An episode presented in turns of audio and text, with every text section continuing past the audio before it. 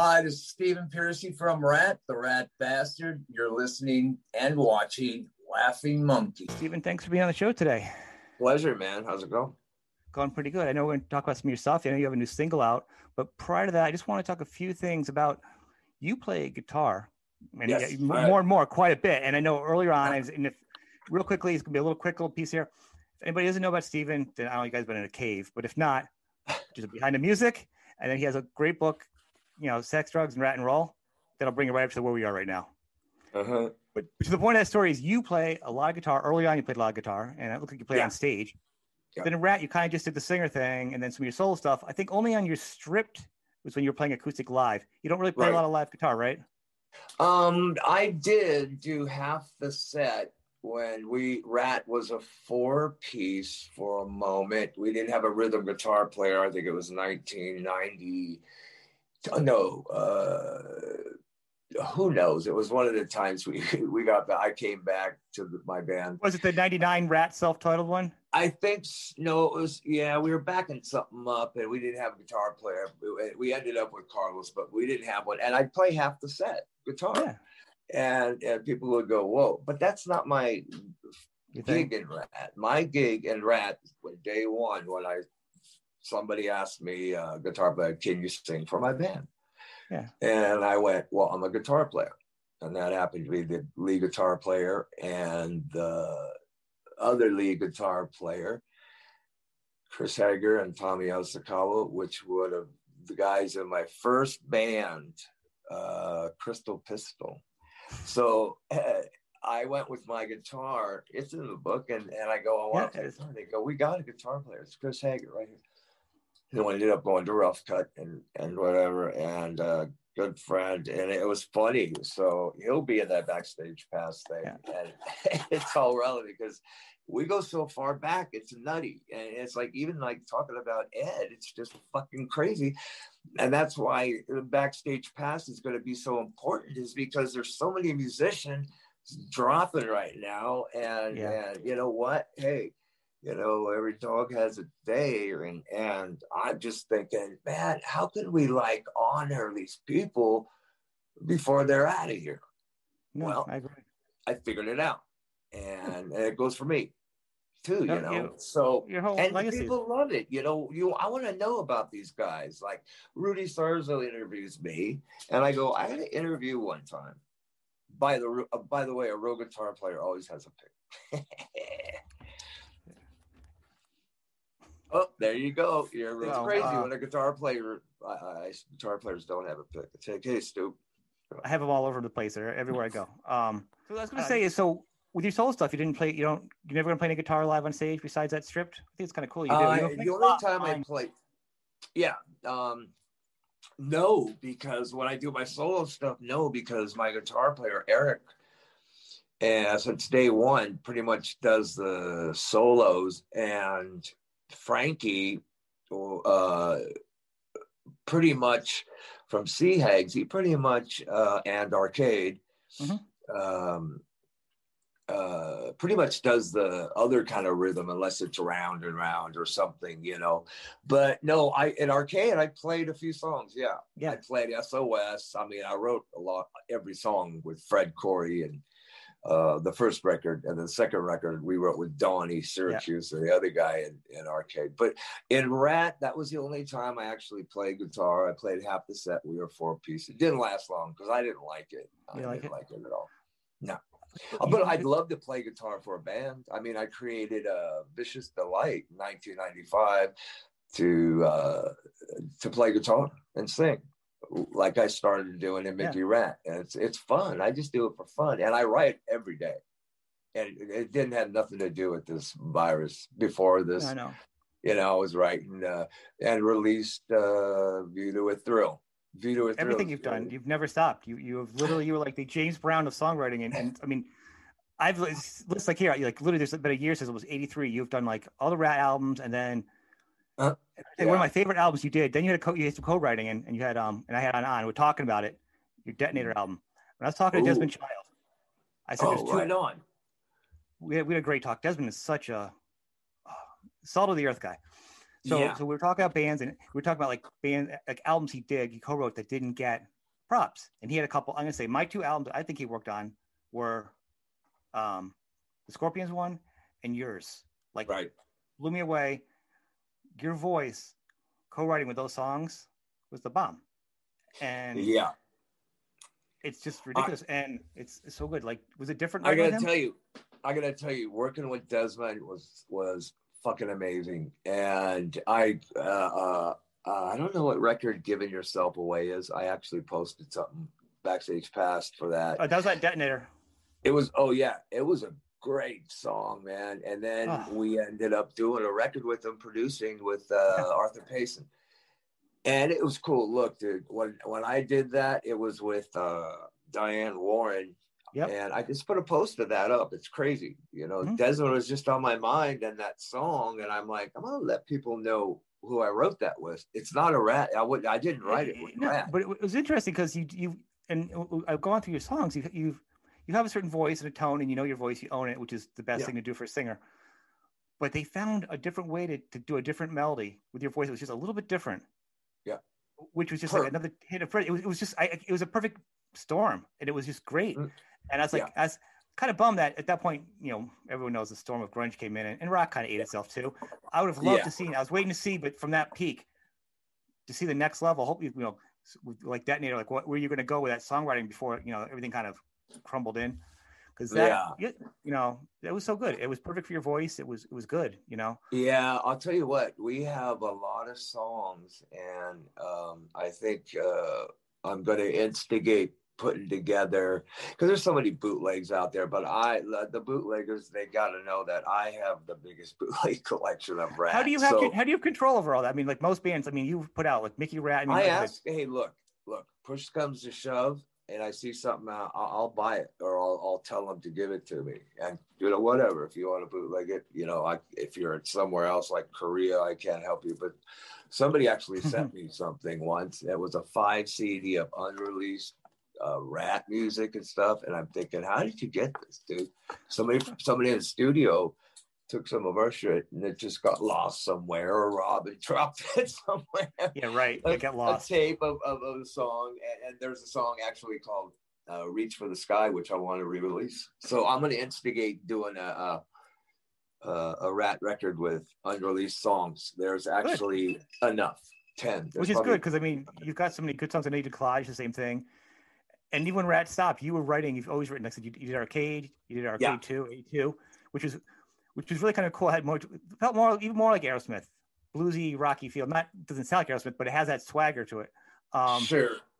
You did uh, Vicious Delite was which is a little bit different. Well, and then Oh. you did Vertex was kind of a you know Now, oh man, Vertex, shit, man. Let me tell you something. I like that that record. It, it was really weird how Al Al Pitrelli and uh, well, he's so fucking good. he's good, isn't he? Uh, He's, he's ridiculous. We, yeah, we um, it came came to be that project. This Japanese drummer kid, uh, uh, Hiro Kir- Kiritani, um, wanted a project to do a band, and they specifically picked me as to sing. And they're in Japan conjuring this up, and Al Pitrelli on guitar, and go to A and M, the A room for as long as we wanted, with as much gear as we wanted, and get on the bus at the end of the day when the record comes up, mega promotion, one huge video, and go open for man Manowar in small clothes. And it didn't work. And then the band just but but Al Pitrelli, well, we wrote that. Me and Al Pitrelli, man, I gotta tell you, we tried so many things in the studio. That one song, um, shit, there's a, a, a one like the sun. Um, he's like banging on the keyboards with a drumstick. I mean, and I'm singing through a big tube with a mic on the end. We tried everything just to fuck around, you know. it feels like a, a fun But it had to be heavy. But it had It to heavy. be industri- It had to be industrial. You know, that's what the kid wanted. Yeah. It looked like it was fun. That's that was kind of my question: how fun it was for you? Because clearly, like I said, you're always doing stuff like Vicious Delite and Arcade. Were kind of still in the rock vein, you know. But Vertex, Mm-hmm. Yeah. I mean, you look like you're having fun in the video. It feels like it was like a fun, creative blast to just kind of do something different. You know, Why not? Why not? No, you know, I- there's no reason why not. It's it's a good idea. It's fun. Yeah, I can't play rap music for the rest of my life, you know, or, or during my life because, you know, I uh, from the early day when I started playing guitar, I started writing songs. It's that crazy, and I just developed, developed, and hung out with people who play guitar. You know, eventually Robbin and Chris and all these guys taught me, and then I taught myself. And then I don't know, all of a sudden I'm this singer dude. so I'm just gonna go with that guy and do my Yeah. own thing because the solo record's done. Yeah, the solo record Yeah, what do you- done. yeah. Yeah, the six one, we're ready to go. You know, When's it coming out? um, it'll come out this year, Okay, cool. And the big single right now is "Girls on Film." and they want my manager uh, wants to put it out on on the Legacy record, and uh, uh, so we'll see what happens. I mean, I, the story behind it's crazy. I love that band. I do. Too. I I, do too. I, I, read, I read your book. I was like, I love Duran Duran too. I, I think it's it, they're the perfect meld of like poppy. You know, it's it's perfect. Yeah, I liked it because of the fashion. Because you know, somebody. Yeah. Uh, I hung out with people back then. When I first moved to LA in 1980, man, I was experimental, dude. I I tripped around Hollywood with Chris and John, and and and, and we just had to learn Hollywood. And we, we came from San Diego, Mickey Ratt. We were playing huge shows, huge, and we had to start all over again you know. But Robbin's band was huge. Uh, uh, my band was huge. Mickey Ratt. I mean, seriously, playing theaters and and big hall, big Crosby Hall, uh, uh, all these big places. It was crazy in the late seventies, man. Everybody just wanted to party, you know, and we were in it. And then all of a sudden, Van Halen, and then it was forget it. There's the bar right there, Van Halen, and I was so glad he was my friend. Did you ever get to play like guitar there. with him? Like hang out with him, play guitar? Um, I- studio? You know, when he's when I saw him personally, when he'd come by or something, or I'd go to his pad a few times. I've been. There. We never. It wasn't about guitar. It was only once when I went to his pad that he. I went in the studio and he played me something that Sammy Hagar was singing, oh yeah. actually. But we were both fucked up, so I don't know. You know. I like. I But he played it to me. goes, yeah. He did tell me. He goes, Sammy would be pissed if I played this. And I go, whatever, man. Let's go. you know, we don't That's play great. guitar. He doesn't play guitar No. in my house. If there was one there, he'd pick it up. And for well, that's what I meant. Like just hanging out. He always had a guitar, so I just meant like you know just hanging out for fun, not like a, a thing, just kind of fun. Yeah, we had other things to talk about. I'm sure you did. I, I like some of the stories you had about he. You know, he kept a few things at your house. Uh, when it was alcohol he was hiding from uh, earlier on in your in your story. Yeah, yeah. Little It, funny it was stories. cool. It was cool, man. He left my pad once uh, uh, on his motorcycle and he got a 502. What's it called? I'm like, fucker, man. Oh, He's crazy. It was crazy. It was so much fun. Man. I got stories for days. But anyway, I'll say when we started working on those songs, we were in Hawaii, I believe, on our way to Japan. And Juan had a recording studio uh, with us, like a decent kind of, you know, in, in Iraq. Yeah. And we parked in, in, in Hawaii, and that's where a few of those songs came out. But it was it was incredible. That record is such a it, from Cellar. Cellar was like, let's get the fuck out of here and play Yeah. our shit.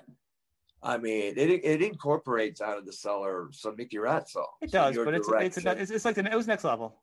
Yeah, and it's stuff that you know we've been wanting to uh, uh, uh, play and jam, and we were playing uh, other songs, Ratt besides what was on Cellar. You know, I won't lose a song I have, uh, Mhm. Reach for the Sky. I have, and I never wanted to release a song that is the title of a record. That's why it never got its due. Oh, I didn't know that. That's that's interesting. Yeah, but it's really good. It was actually uh, a little trivia. Well, I don't Yeah. get it. It is a backstage story. It was written uh, when Marq Torien, the singer of the Bullet Boys, was playing guitar more than singing. And the Warren split for a second, few months, and he pulled in. And when he did, Robbin, uh, Marq Torien, and myself Mhm. uh, uh, wrote the song "Reach for the Sky," and I won't lose and they're fucking great. I want them out. I want them heard. It's it's it's over what forty years. I love was, I love uh, your stuff. You damn, it was like uh, uh, it was early on. It was like before it was nineteen eighty two, you know, or three when Warren first joined. You know, everybody's hopping chairs. But anyway, that song's amazing. That's cool. No, thank but, you, man. It's awesome. Yeah, I love that. Yeah, all, all the down, anthology stuff is awesome. Yeah. Yeah, but anyway, that turned it backstage. But uh, but um, that record, lay it down, man. Beau just kicked our asses. You know, I mean, really, we were crazy in the studio for a while. But when it came to uh, him saying, yeah, you know, nobody complained. Everybody, including myself, got to work. I'd do things over and over and over and over, and he'd go, try this, try this. And I would. He's a producer, right? I've always dug writing with people. And that's where you get different shit. I can write with anybody now. Oh, but it's good the band uh, did it too, though, because you had a huge album. The first one was so huge, you needed to come back with something really strong, and that was a oh, strong album to follow up with. You know? Yeah, there's some there's some cool shit gonna happen, but yeah, man, and and to lay it down, man. I gotta tell you, that was a great record. I mean, he really topped himself on that, and it ended up doing like over two mil. So, yeah, eh, Cellar was good. So, but Cellar was like, let's get out of here, you know, and we did. We're all crazy and and yeah. then lay it down. It was like, okay, this is going to happen all the time. Is this going to happen all the time? This is our sophomore. We're huge. We got yeah. Bon Jovi opening up, or you know, it was insane. 85, 86, yeah. man, out of control. And uh, uh, that record just whoosh, took off and next thing you know, it's like we get off the road and not more than like a month or two, it's like, uh, start writing. We're going into pre-production. you know, uh, um, we created this thing since we're in this uh, situation with this virus and whatever, and who knows about the live show. So everybody's experimenting. Yep.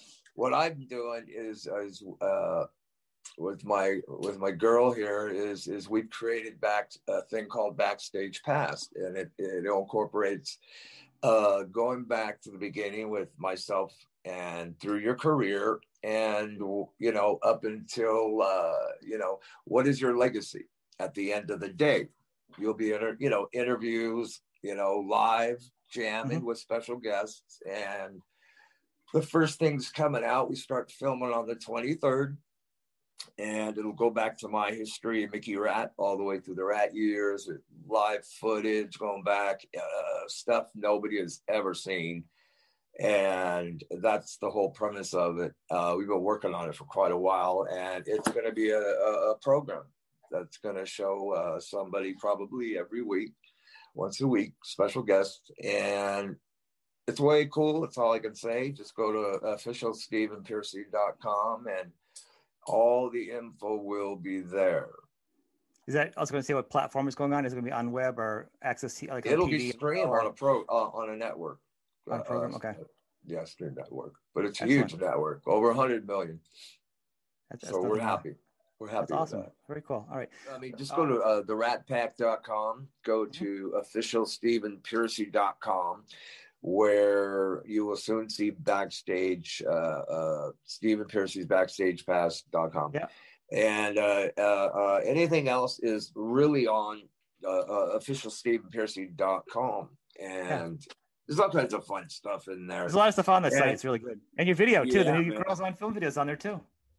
Yeah, you know, I had to do that because it was just crazy. I mean, look, my guitar player, Eric, the, the the fucking guy, I think I mentioned it. He's way creative. He just sends me songs, songs, songs, and I just immediately write lyrics and hmm. figure out an arrangement. It's like clockwork. It's, it's, the weirdest thing. And and I could we could be recording and I'll stop them and say, no, we're gonna play this now. Trash that song.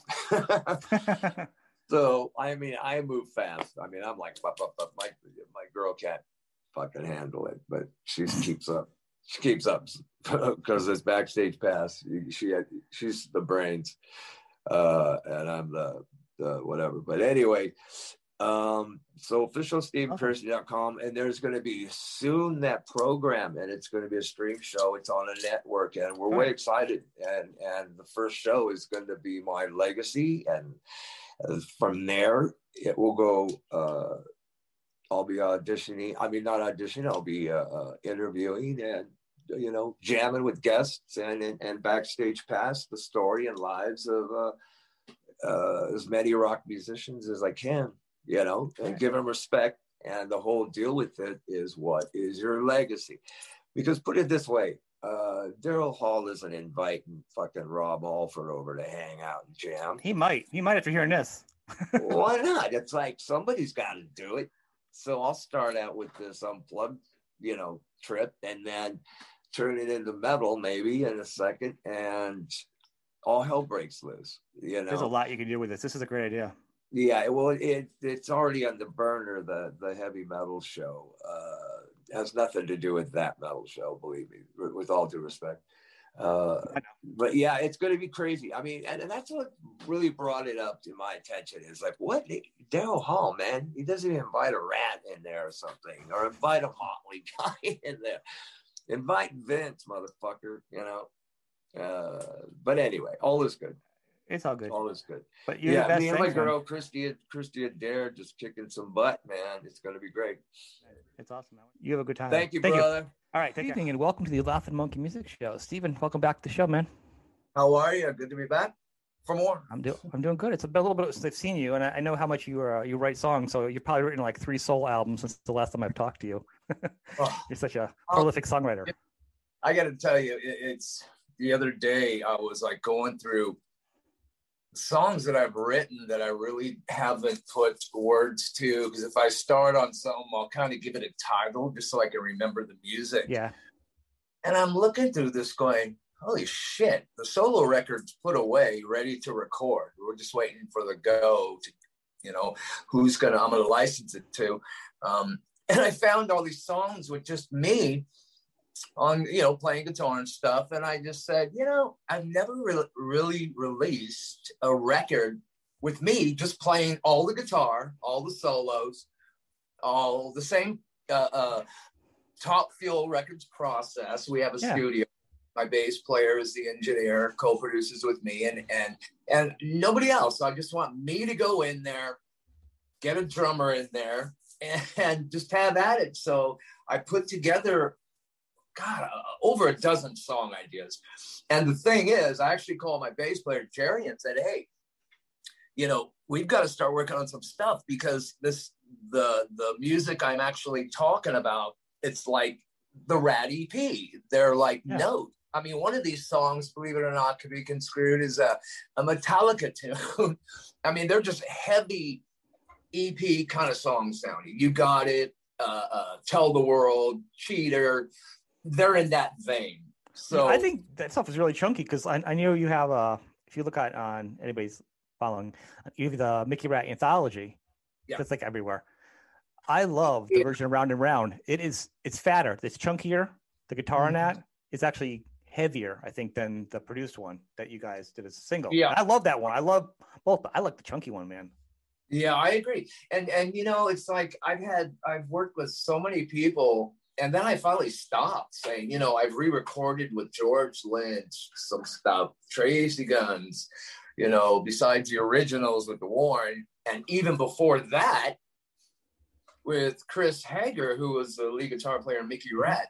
I can literally throw up a version of, let's say, Sweet Cheater, and I'm going to do it. I'm going to put it on the website. That'd be fun. Uh, who, who do you like better? Of course, Demartini, but it'll have Demartini, Chris Egg, George It's this guy, that guy, and so take a vote. Who sounds Which version? That'd be kind of fun. Yeah. I think I think it'd be fun. Yeah, I like that. I, well, you've done a lot of versions of stuff that are out there too. So, I mean, you've redone them, and like I, I went through some of your albums. I mean, the, the the progression of sounds you've gone through too of each album. Yeah, you know what I really liked? I did this re-recording of uh, Round and Round for a band called the Tories, and their version was kind of like uh, uh, acoustic kind of a thing and they asked me if I'd sing backups, and I go, sure. I liked their rendition so much. I actually, when I did Stripped, Yeah. that uh, record, I did their version. So I ended up with myself twice. I'll have to check that one out. You know, it's funny. well, You, you, you, sing a lot of stuff. I mean, you're, you're not against singing. I mean, you'll do covers. You'll do. You started out doing covers. You're just you're a singer. You know, hell, you've even done a uh, uh, Grim got run over by a reindeer. oh God, the other Christmas. yeah, that's you know. That's Christopher- funny. It's it's it's like song. if you can't, you know, I, I'm the uh, firm believer of, you know, not trying anything just to do it. If you can try something that's out of your realm or, or whatever, I find it, you know, uh, It's not even uh, that bad though. It's not that bad though. I mean, it's not like it. I mean, I, I laughed. I thought it was pretty funny. I mean, you sound good in it. I mean, you sound fine. It's not bad. It's just it's. I did not expect to hear that from you. I was like, what? I know it's crazy. So I stopped doing those things, but the re-recording, I've done That's pretty so funny. you know they just keep rehashing them rehashing them and you know so it's the buck stopped oh a Yeah. bit ago but It's all right. You got enough songs anyhow. Let's. So I got a couple things I want to talk about. Um, let's talk about your streaming event. The first thing, congratulations on it. Uh, a lot of good reviews. People loved it, man. Fantastic.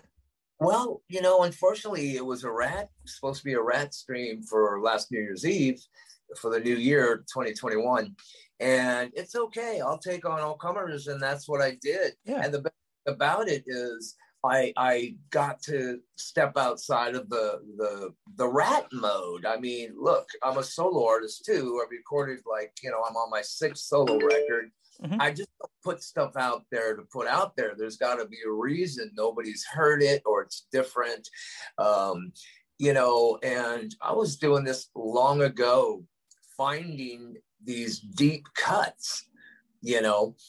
Um, so I'm utilizing that, you know, as much as I can. Well, I mean, you are the voice of Ratt, and you, for most, you are a Ratt. and Most, you know, what I'm saying you sing it, you do the Ratt songs, you do solo. It still sounds like Ratt. You know what I mean? Yeah. No one else can sa- sing like you, so you are the voice of Rat. So Well, the best thing about it was I do solo stuff, and Right. that's the best about that stream gig. And and it is a different. Rat bastards are a whole nother animal from you know, obviously Ratt, and we don't have the you know Robbin with us, and the band isn't uh, the original members. You do what you can do, but for how long? You know, I don't want this band to become a cover band. If I had my way, the original guys would be in the studio, or we would be writing. And uh, you know, who knows? Talking about bigger, better things. You know, the final, the last lap, whatever you want to call it. well, I mean, you, so you did the show. Don't Yeah, yeah, I talk over you. So what Yeah. happened? Did you did so Bobby obviously, and and, and also you had Scott, Scotty playing drums, and Scotty's a monster, right? So Scotty's props to Scotty Coogan out there right now, but obviously Bobby is what everyone's hot about because Ratt. correct.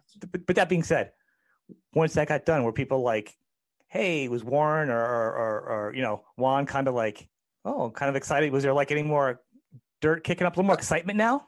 I don't. I, I haven't heard from their comments, but what? you know, I, I, Wow, I that's crazy. well, we kind of tend to.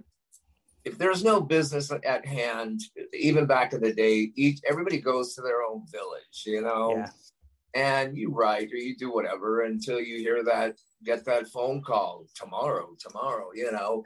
Uh, but I, I we'll see what happens. I, I really enjoyed it uh, doing the stream. I, I got now I know what to do, you know. So the next one will be definitely um, we'll have some kind of live audience. Uh, well, yeah. Pe- people and I- though it's how awkward it is, and you, you well though. yeah, I love playing cover cover songs. I love Zeppelin, Bowie, Priest, uh, Aerosmith. Uh, I'll you know Yeah. I'll even perform that uh, girls on film. Uh, it doesn't bother me. Toys in the attic. I mean, I love doing that shit. It's what I grew up on. You Mhm. know, so I get a chance just to get my yayas out instead of okay, here you got to play around. You have to lay it down. You have to tell the world and you know so i enjoy those the next stream will be a bigger better cooler event Well, but for your first one though, you really got a lot of kudos. I think a lot of good comments were you were working it like you were kind of coming into an audience. You were coming into a living room. You were looking at the right angle. You know, there's been a lot of streams, been kind of on the band. It feels like a band practice. It feels like you kind of kind of came in guns blazing. It's not me just saying it. It's the sure. reviews. People just go out there and listen. It's you kind of locked in out of the gate. Yeah, we had a great response, and it was it was successful. So, like I'm saying, now I know what to do. Now I know uh, uh, how to deal with a, a, better production, and you know, using the same company. Uh, I don't know because when you want to do bigger and better things, you know, you, you will take it to the next level. But it was a great time, great response. Um, that's the rat bastards, you know. You put us in a corner, we'll come out punching, you know. Well, the people lost their mind when you and Bobby got together. If, if anybody, two people are going to get together, you and Bobby of the band, with you guys are the two, the holdouts, you know. Yeah, well, so. never, never, never say never, you know. And it's like I could call Warren, and if I don't hear from him, that's okay. That's how that's how we were, and that's I know, we, but but you and Bobby though are like the Eagles got back together. You know what I'm saying? Yeah, the hell is over type of deal. It's different. You're correct, everybody, and we still talk all the time. You know? I know, but it's it was crazy. Different. It was crazy, and and you know, hey, like I say, never say never, and bygones be bygones. I don't hold grudges unless you really fucked me somewhere. But I mean, with a guy like that, it, it's like my brother. You know, yeah. you, you, you, fight, and, you know that's just the way it is. I mean, look, we were packed up for years in a bus. You know, so you get to know somebody very well. And now we're, you know, we're all a little bit older, grown up, more mature, and, and there's different ways of handling things. And first and foremost is, hey, are we cool? Okay, let's hang. And that's where it's at. Well, I, yeah, I mean, no, and nobody can say like no one, no one's lived in the same shoes that you, you and Bobby and and Warren and Warren. You guys all lived a certain life that no one else experienced. And then, well, the five of you at one point, but then obviously the four of you that are survivors and now you guys are older, and mature, and you have a legacy. And we've learned you don't want to, you know, people are dying. You want to make sure you at least have a at least have a friendship with the band. You know what I'm saying? Even if you don't play, I mean, we've learned that from like with Eddie and stuff that stuff happens, man, and it, it sucks. Well, yeah, I mean, look, there's one thing we all have to do is die. How you want to get there and and take it, you know, is yeah. your own trip. You know, I have my own uh, beliefs on, you know, eh, you can't you can't come back and say let's let's do that. You know that was a great idea. You, got, you got to move while move while the yeah. irons oh and that's and i'm the ultimate instigator so that's what i'm doing now. We'll see what happens. I mean look awesome. they never i believe. And you know take it from there all right. I, I, am gonna say just have one question. This is something I got when you, you, you know, it's always out there talking about the band and stuff, because you only want this is gonna be like the end. We'll go to some albums, but you're talking about Ratt, and you said you, you don't really want to go out there. You want to do one maybe one last hurrah with the band. I would like. Only, all right, and, and, and you didn't want to do it say with with Carlos this time. I mean, mm. the Infestation album was fantastic. You guys play well. He's a good player, but you kind of want to do the four guys or do the original maybe type of deal. Um, as much possible yeah, go ahead. Go ahead. There is one other original guy you could put in for a fifth member when you play live. You know, Jakey Lee. Yeah, well, Jake, he was already he was kind of. I don't know if we even approached him uh back then. I don't. I, it's a he's a whole. He's uh, different. Yeah, he would be awesome to see. People love him. Yeah, he's a one guitar band guy. Okay, though. I get that he, he needs that because of his playing and and that's one of the reasons i don't know maybe he didn't like me or something but towards the end but you know that was one of the reasons he left. He's not a two guitar guy. I wanted to bring another guy in and start this whole new thing you know uh started out as me singing playing guitar then no yeah. i'm gonna hey jake you're the guy and so who knows? But you know, if we're not talking any of that now, I think it would be great for the fans. You know, our friends. I call our fans friends. Yeah, I think would be. I think it would be way cool. So we'll see what happens. You know, I don't. I I make no promises, but so. But one thing is, you know, hey, I yeah. put it out there. I'm not going to do a record, and and uh, uh, without the original guy, it just doesn't make sense. But I have to say when I made that remark, a lot of people were going, "Oh, that's a great record infestation. You shouldn't put it, is. down. Be happy, your fans." I'm like, "Give me a fucking break." I go, "Look, my point was, Well, that, I get that. That's why. That's why I preempted what I said because of that. I'm like, I get that. yeah, we didn't have all the real elements. If there was a Juan, there was a Warren, there was a Bobby, there was, whoa, you- you pretty much got a great nucleus right there, and Yeah. and that's that's where I go, man. You know, that's that would be the ultimate e-ticket, not you know just keep having one guy come in, one guy come out, and, you know, blah blah.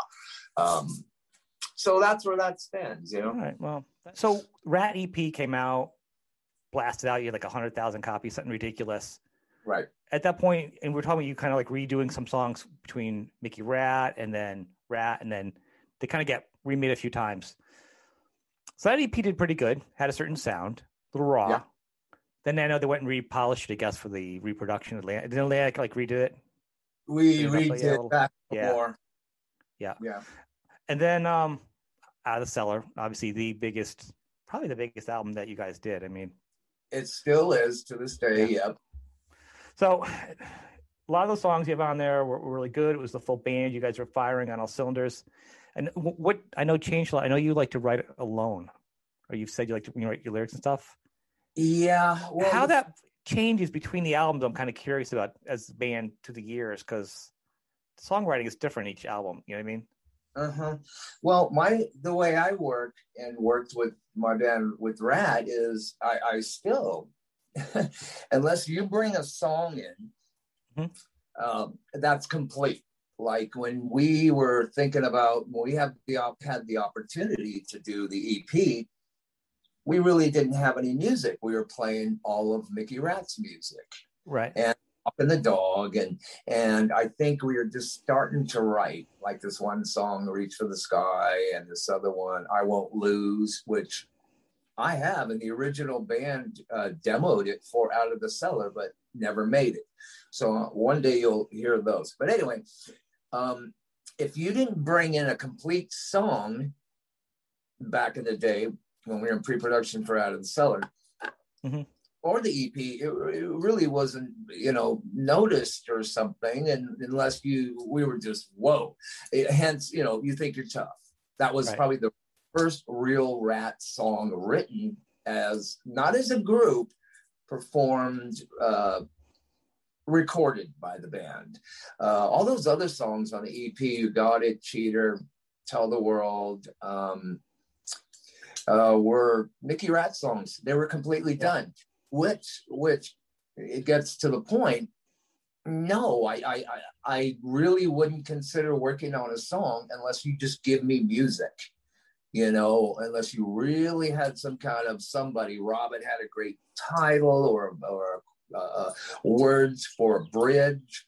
Um, and the same would be said for anybody else. I mean, Juan came to the table with um, for Out of the Cellar with a couple songs, and they were pretty much complete, except on one song I really couldn't bite into the lyrics, and it really wasn't me. So that's why I like to to write lyrics alone because if I have any kind of outside, you know, uh, influence, Mhm. um, it wouldn't sound like me. You know, some people like talking about the sky and water and stuff. Me, I like talking about cement and you know, trippier shit. You know, uh, cement pirate shit. So you know that's where that came from I, it's not that i didn't want to write lyrics with these people because at the end of the day it was Beau Hill who went oh that sucks or that's great you're producer. Right. or somebody in the band did come up with something great. But uh, like lack of communication per se i changed a couple things. But it's a one song you know complete. So i would come up with complete songs or or leave me alone. Give me your ideas and leave me alone you know and then you'll get your product I know because at one point you talked about like the band was kind of like you know they're kind of like oh he takes off and he does the song separately and I know you said that before so I was kind of curious that it kind of drove him nuts but then of course at that point in in, in, in the songwriting your band was a couple albums in everyone's getting bigger egos are getting bigger everything's kind of separating and then so your songwriting everything just is amplified so it's not about the songwriting it's about everything's about everything. So Sure. So I'm kind of just kind of focusing in on like, oh, so let's really talk about the song part of it, and you know, that's because that's what people love to hear. Yeah. So uh, Out of the Cellar had a really great raw sound. It was it was a cleaned up version, obviously, and you were like I said, you a lot of old Mickey Ratt songs were kind of cleaned out that you weren't using. You were starting to kick in new songs as a band. Yeah. Then you came out. Then Invasion Your Privacy. That that album, a lot thicker. I think the guitars sounded heavier in that one. Mm, Um, that's my outside thought. that record, Yeah. that record was a whole. It, it was quite different than out of the cellar.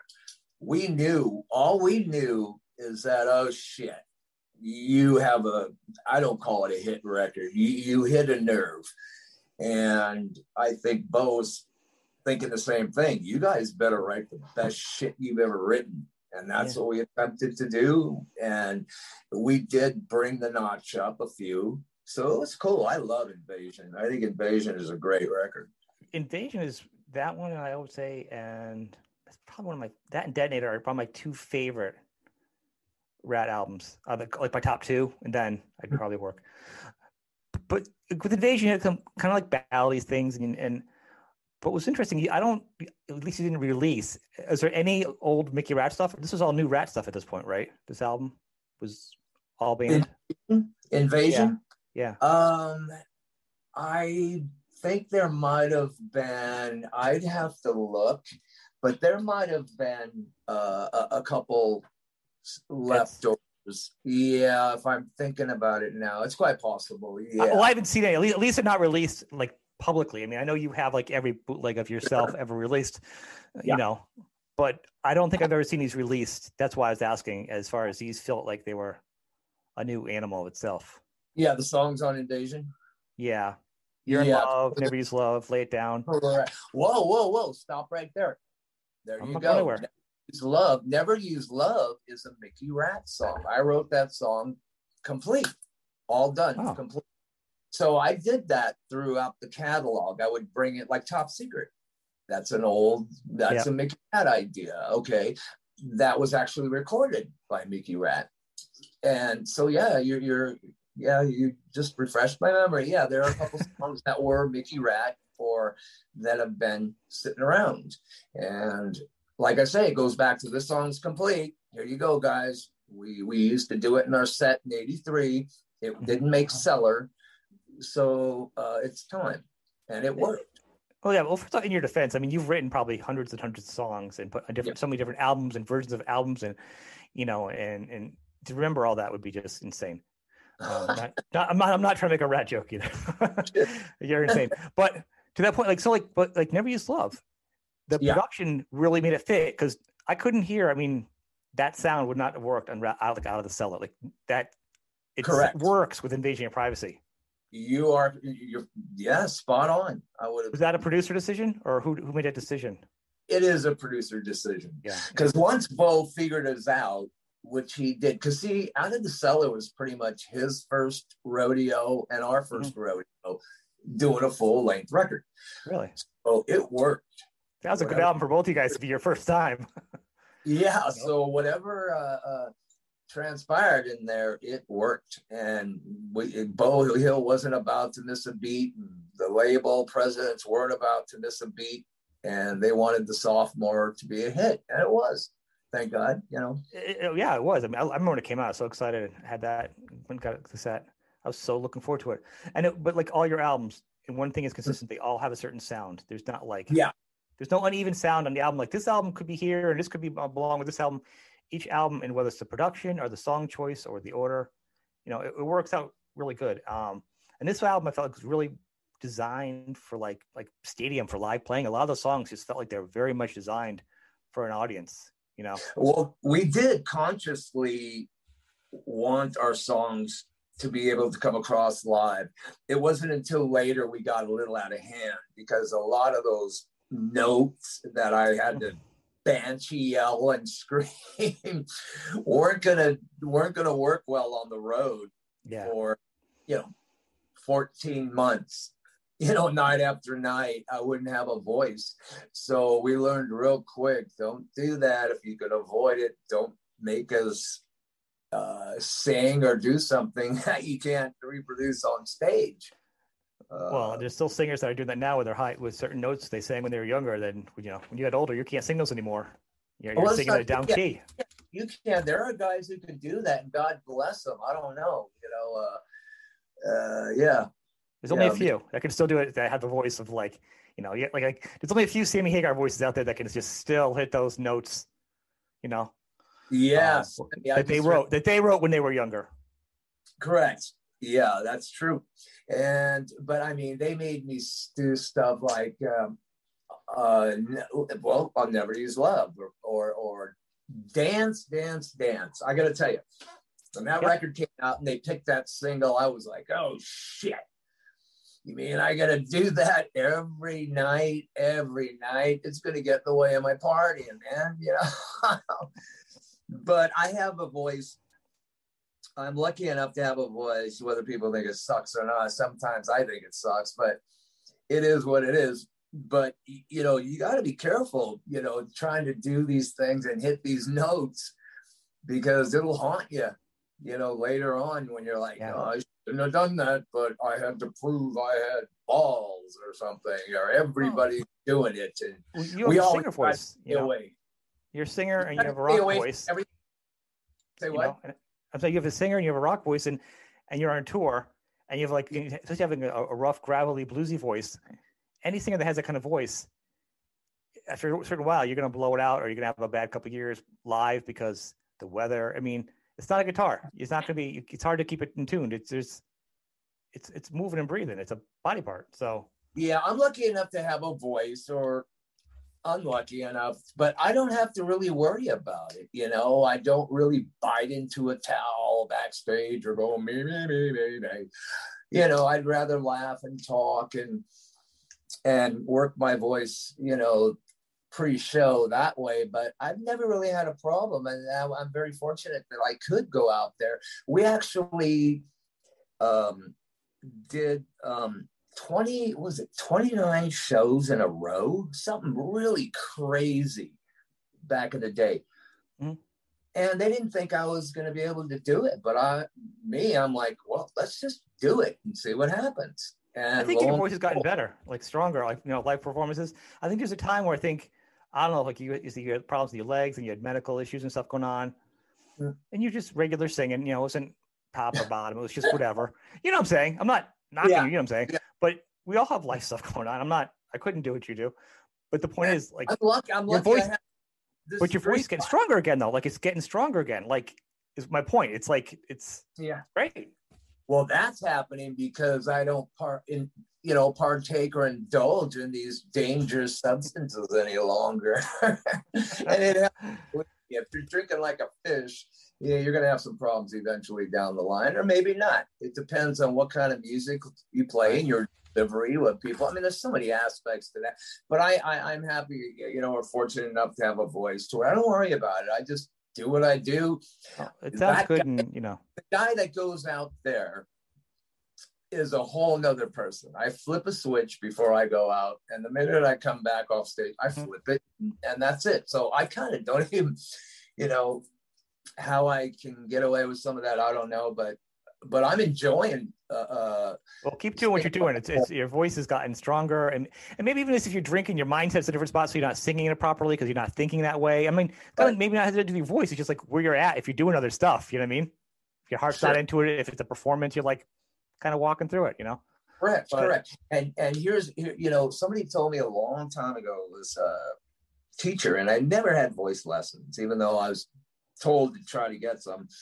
But that'll just disturb your your character and individuality. Uh, but they told me they told me think the note before you speak the note, and within that little millisecond, most probably you'll hit it. Mhm. So, to those singers out there, try it sometime. There is enough time in your head to do it, believe it or not, to think about the Yeah. note before you sing it. So I tend to do that quite a lot. And it's very helpful, you know, because you'll be amazed sometimes. I just go, holy shit, it works. You think Yeah, it, it's and. I, and I- it'll you know, we got a lot going on too. To be thinking that you guys are moving. You guys are a very physical band, and we're Yeah. talking. Well, now you are your your solo band, Rap Bastards. But even the day, I mean, you got to move. You can't sit still on that stage, especially with Warren and his bass guitar, the way he jazzercises with it all around, and it can yeah, knock you out. Right, right.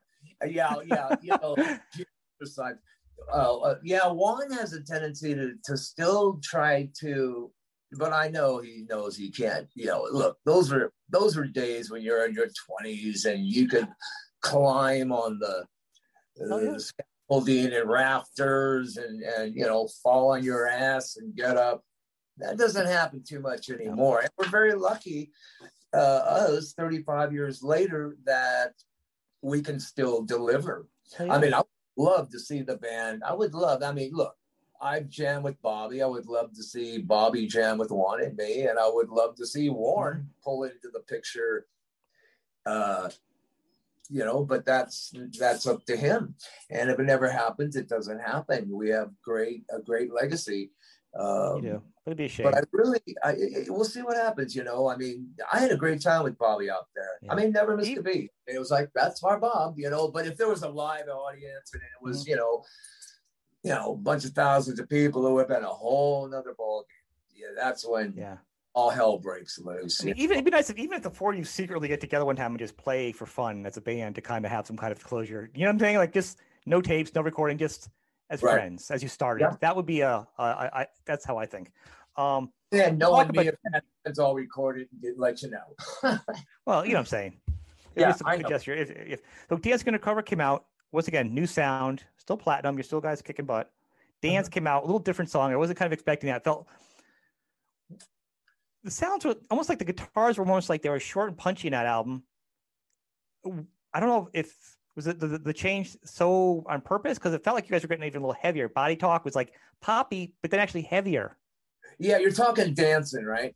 Yeah, dancing undercover, kind of that one right now. So Well, there was, let me explain dancing to you. Dancing was really a premeditated record. You know, we saw Invasion was more of a polished record. Yeah. It was a, for that year and that time and that episode, The Rat Lives. But when it came time to, oh shit, okay, Mhm. we made the sophomore glitch. We made it out of that. Now, what are we going to do next? Robin and I, and, and, and most of us, even Warren, decided we wanted to go back to basics. Let's just Okay. try back to EP Cellar. There was no pressure. The songs were harder, and and let's not have as much fluff, so to speak, because then everybody was by by invasion. All these new bands, everybody's used their your producer, taking your tricks, and Mhm. and so we really wanted to make a change in in the delivery of that record. We wanted it to be harder, a little much heavier, yeah, a heavier record, and It did heavier. accomplished. You know, Yeah, it was good. I mean, even like when you was a, it doesn't matter when you start off and you start playing just a guitar, it's just you singing with a guitar. right? Neil Warren, yeah. Yeah, that was that was that, that was probably like my I love that song. Um, yeah we- the whole album is really good. Thank you. We yeah, we would try different things. I mean, if you can, if you have the ability to to you know to do different things and experiment, not literally, because we knew and now we know, even to this day, there is a schematic to Ratt music. Mm. Juan knows it, I know it, Warren, know- it's just Bobby knows. It's just stuck in our heads. and so even if we wanted to do something to make it different, like the other Ratt records that came after the Sony Portrait record and even Infestation, um, without Beau and you know in the nucleus, or at least the four of us in the nucleus, it's going to be hard to, you know, it, it, it would be very hard to To put it get together. the real picture of what people, you know, expect and what Ratt really is. Because you oh. actually, you know, you get where I'm going with there with that. I, I do. I think there's well, you, you do have a Ratt sound. You have a there's a formula and there's a chemistry that Yeah. you and Yeah. the guys make and Beau makes, and that actually. So as we're going through, we're just going to do the Ratt stuff. We're Yeah. halfway, halfway there. So that actually is perfect with Reach for the Sky. So I know Reach for the Sky. I think you tried without Beau, yes. and Beau had to come back. Well, look at look at what's right in front of me. There you go. As Perfect. you, Because I I have the artwork. You've got to tell me what the hell is that album cover? Well, I'll explain it. to you. I've looked at that thing so many times in my life, and I'm like, I don't get it. yeah, well, you know, I did. I've done all the pretty much the art direction for the band since day one, merch, everything. Mhm. Actually, I had to explain that to somebody today. And with Reach, I was thinking, you know, let, let's try something trippy. I mean, here's here's a little trivia. Dancing Undercover, the back of the record with the front of the record with the five guys was supposed to be the back. Yep. And the picture of the lips was supposed to be the front. Okay. I guess mo three guys out of five wanted their faces up there in the front. I didn't, you know. So I whatever, it doesn't bother me. I'm you know just did the art direction and, and that's it. So the same be said for Reach, and and what I wanted to do with Reach is create kind of a hypnosis level, like the guy who did the UFO records, Lights Yep. Out, that art about? Yeah. yeah so i was just trying to do that so i told everybody um and the moon is actually not a golf ball. Okay.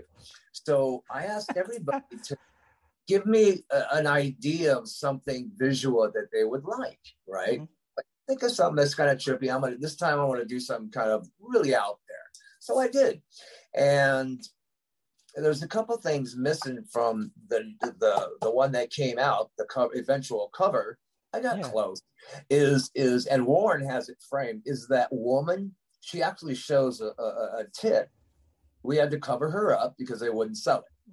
Right. The moon. Bobby wanted his golf ball in there because he was playing a lot, playing a lot of time. Yeah. like, okay, that would be great. Make the moon a golf ball.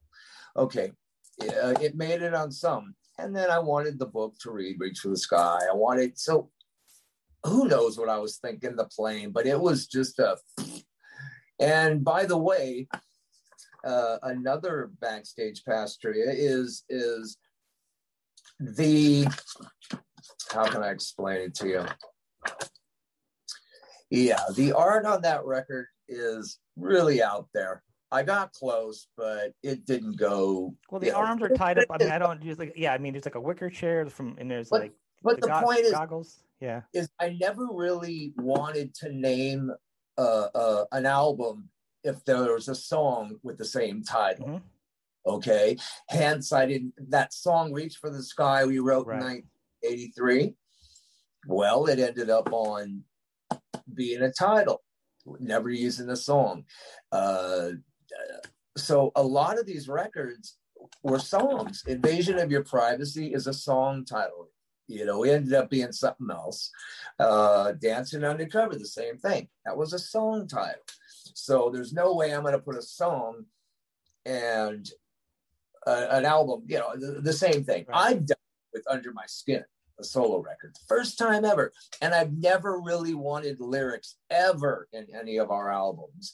And I believe the only one that rat escaped me was Detonator, which is a whole new Yeah. group of producers and people. Yeah, I don't I don't believe in you know telling the story. I like people to figure out your story. Well, how did the Reach for the Sky become a title?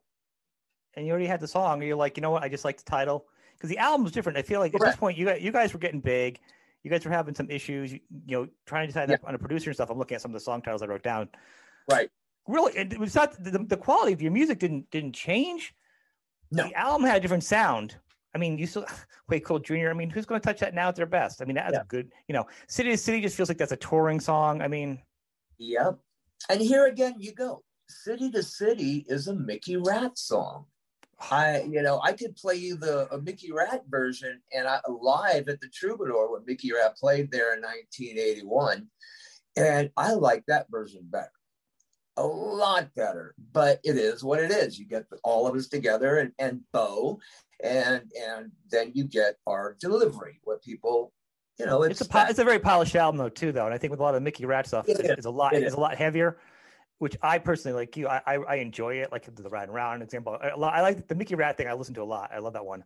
Anthology. Yeah, it is a different. Uh, uh, It's a, it's, it's just heavier. I mean, your vocals are, are produced fine, so it's not even like it's, it's not like Yeah. demo. It's it just feels like the guitars are just different. Um, yeah, they are. Yeah, so and that's just the Skies is kind of polished. I think is that what happened with Beau when he came in? He kind of polished it for Oh yeah, he had free. Then it was like he was going to show us how important he was in the mix. But I I mean, who knows? We were all over the place. We had been touring for years. Right. We were up and you know, with that success breeds excess, and and and you know, a lot of things went down. I don't know if if where we were at or why city to city ended up, you know, so far down the line Hmm, that song should have uh, been on the EP, yeah, uh, you know, or sell it. unless it just didn't fit. Once again, sonically, I mean, But the whole been one of the story, things. Yeah, the whole story behind "Reach for the Sky," Beau Hill actually talks about. If you Google it, Beau Hill on on the production of uh, "Reach for the Sky."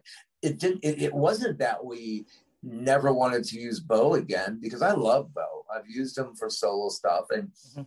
I think you know if we were ever to do a record, contrary to what the others might think, Beau Hill would be my first choice to bring back. Of course, you know, uh, we made this sound together. You know, it's almost like team. yeah, the hidden sixth member per se. You know, our Mutt Lange, so to speak. You know, Yeah. um, he knew what to do with us, and the whole story behind that. You, I'm not even going to tell it. You, you'd have to do it.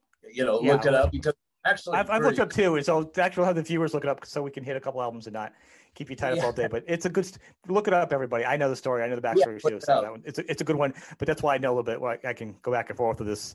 So then you guys do, you guys come out. Rock is, you know, hair metal, rock, whatever you want to call it. I don't really care. Is eating Yeah. itself at this point because it's been a copy of a copy of a copy. Mhm. Uh, there is the right for the taking, you know. and Then grunge comes, whatever you want to call it. But but at that point, you guys squeeze out detonator. You get Desmond Child in. You go for a different sound.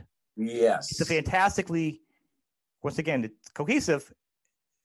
It's a different, it's a different level, and and I love it. I agree. That record again, I, you know, if I had the catalog in front of me, um, I like Detonator. It's got Uh, shame, love and user job, scratch that itch, one step Yeah. away, hard time, heads you win and tails you lose. I didn't know Bon Jovi sang in the background for that one. yeah, um, on that. All or nothing, giving yourself away. My God, and he's the top secret Well, made it to this one. Yeah, Top Secret. That that again. Finally. a rat that got rehashed.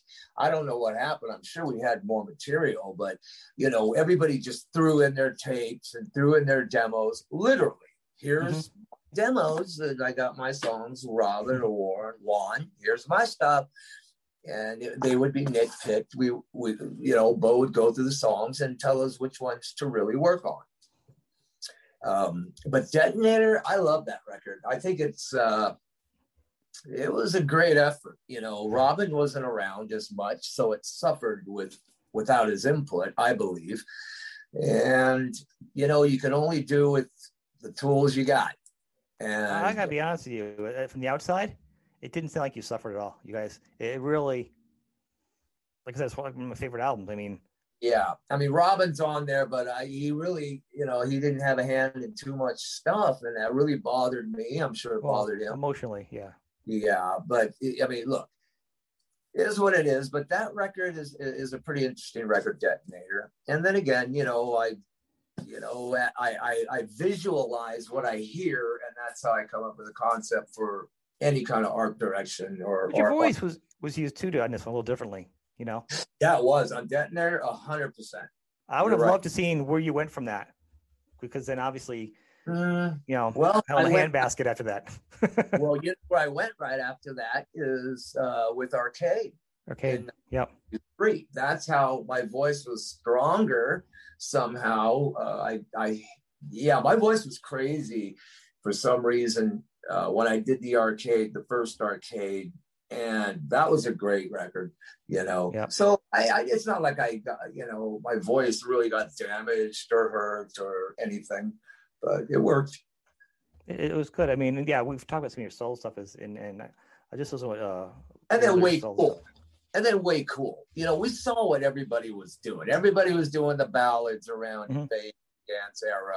We didn't want to do that, even though we did one step away. And, and this other song Robbin and I wrote, um, we got close. Why? What I love about Detonator is giving yourself away with yep. Diane Warren and Desmond Child. That that is an experience. Um, I, I took so much out of that. You know, when Claudner had us, even with that Ratt record with uh, yeah. uh, without Beau with Claudner, and and he put his you know in with writing with all these people. I I embraced those writing sessions and learned as much as I could from the people who were these crazy writers. Yeah. But I mean, having the opportunity to write with uh, Desmond and Diane Warren on that song right. it was fucking amazing. To this day, it's one of my best songs I think I've written with yeah. anybody. And sound, your voice is it, it, once again, it, you know, and that shows you the song. You yeah. write a song to your voice, so yeah, you know, and that's why there's certain songs that some people can't sing. Best singer in the world can't sing a certain song. Sure, you're right. There's songs for certain voices. You write for your voice, and they wrote for your voice, but with their influence, and it was just a whole new thing. So you know? Yeah, and it was Diane Warren that that said uh, uh, we need a working title. She works differently, I guess. Mm-hmm. You know, I do that sometimes too. I'll come up with the title and then work around that, or let us music stew, and then you go back and go, "Oh shit, yeah. perfect." Um, she asked me, "What have you, you know, what have you never done? What have you never done?" And I said, "Hey." Given, given myself away. She said, "There's your song title." Now let's go. It was great. I mean, these are like mega pro writers, you know. I mean, you better learn something. I like that. I like that fact you talked about when we first talked. You know, you know, you're all about learning in the studio. You're all about not just partying, about learning, learning, learning, growing. And clearly, with all your soul albums, you you've kept working it. You know, it's, it's a craft. It's an art. Yeah. I think the only album that was really neat is what was at the end here, but with I have questions with so Collage came out when you guys kind of were starting to get back together, kind of a weird time. Right. That was, and obviously the collage is a collage, so it's not really a lot to talk about. It's a lot of Mickey Ratt rat stuff, some yep. stuff thrown in, some stuff repolished. Top Correct. Secret was on it again. Yep. You know, Top Secret was yeah. quite a bit. So, collage, you know, loving was, you, yeah. Uh, um, I didn't mean to interrupt you. Uh, collage was a record to where we weren't doing anything. You know, I had done arcade, I established my indie label, um, and then I was taking a look at our catalog at some point, and I was like, okay, we've got to kick this in the ass.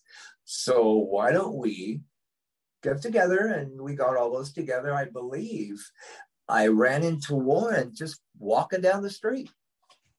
Boom, boom and then I went, hey, by the way, you know, our catalog, this, that, and would you like to, uh, you know, instigate something and put it out there and see what happens? He was into it. We picked a bunch of Mickey Ratt songs, uh, re, you know, redirected them with his input.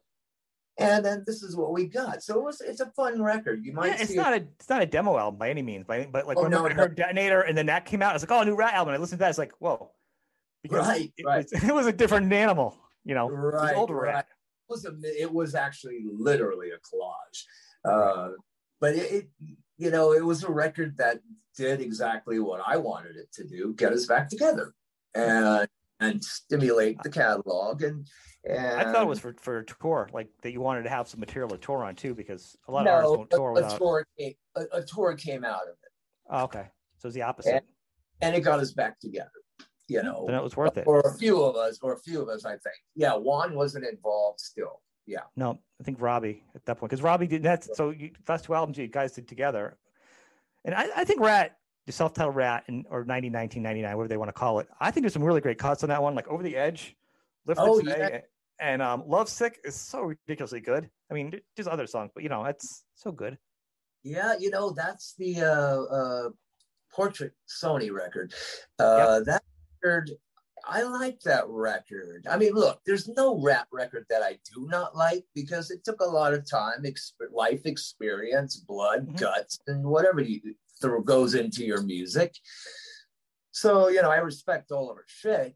Uh, music, it's that if you don't have all the elements, I'll say again, you're not get going to get the real big picture. Right. We can get away with it, like right now, since I uh, because I have written a lot of the rap music and songs myself. It, it would Right. sound like a record. That's why I have problems getting. You know, I mean, thank God my guitar player Eric does a lot of the uh, music for the solo stuff. Yeah. I come up with with complete songs because it takes me out of this what people expect out of you know oh I'm not getting a round and round from this guy I, well I don't want to do a round and round it's been done it'll never be done again uh, so that's where that helps with my writing but that record uh, uh, with Lovesick that's a great tune Yeah. uh, we we That really riff. yeah, we tried to get something done there, Warren and I. We really did. And then you get the next one, you know. Yeah, well, Uh, Well, just say I would say they uh over the edge was so Mhm. so good. Also, what was the album cover? Just one last on that, on that album. Where did the album cover come from? What was that? infestation or the uh, no, no, no. The Ratt album. It's like that. That looks like the person Yeah, the Ratt the street. record. That Well, yeah. then again, it was looking for, you know, different art ideas. And I just really wasn't into into the art directing at that time. Uh, you know, I oversaw things, but I really wasn't too excited about it. But Warren liked this idea of this artist guy. That picture is made by somebody engraving in wax or wood or Mm. something, and you make a print, and that's what you Yep. get. So whoever that artist is, he was really good. So I, I, I liked it. You know, Yeah. there was real no concept to it at all. But let's just put something really weird out there and just call it Ratt.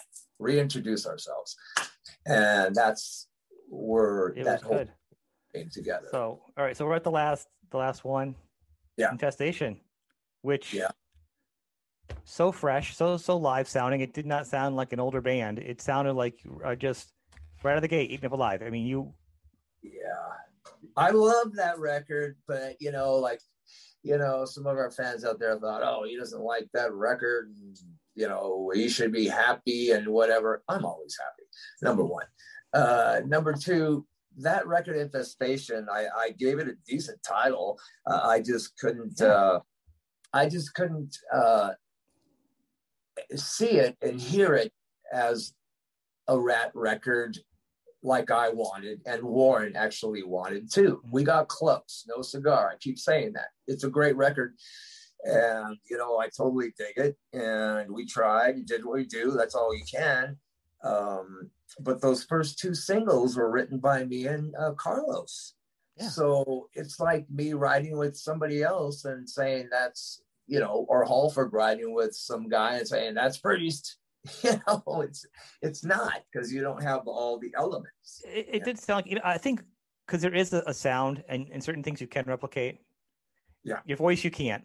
Guitar sounds, you know, and pull, take your Yeah. guitar off your wall, put a humbucker Sure. in, get a phaser, whatever, and you're gonna say you can do a Zeppelin sound. Like nowadays, I got my box over there. I can do Queen.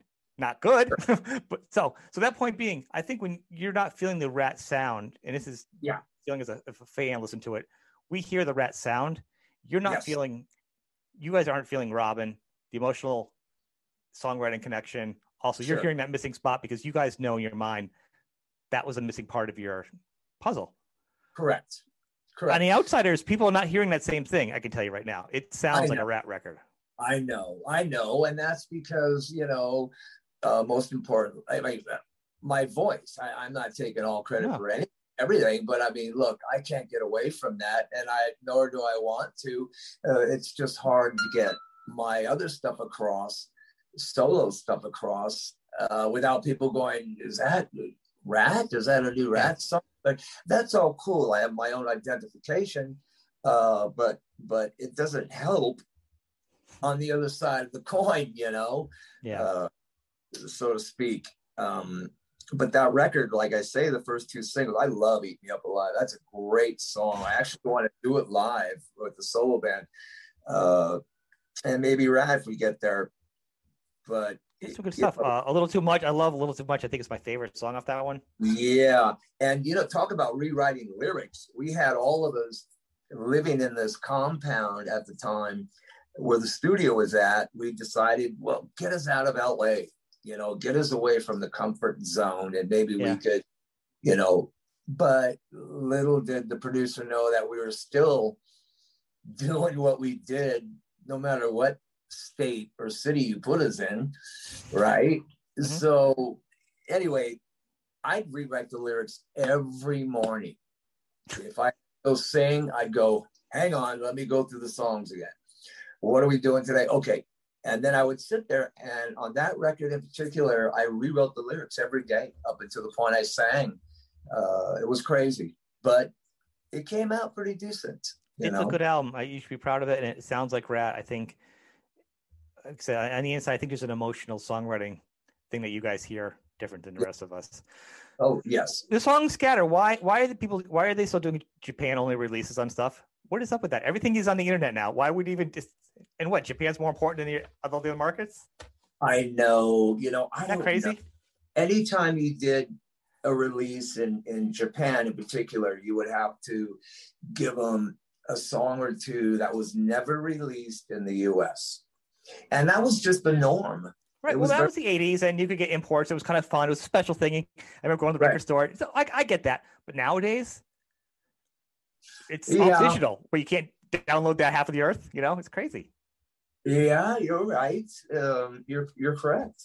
Um, I all I they got the, that was mandatory, and it was actually its own agreement contract when you yeah. did a record, released it, and Europe did the same thing.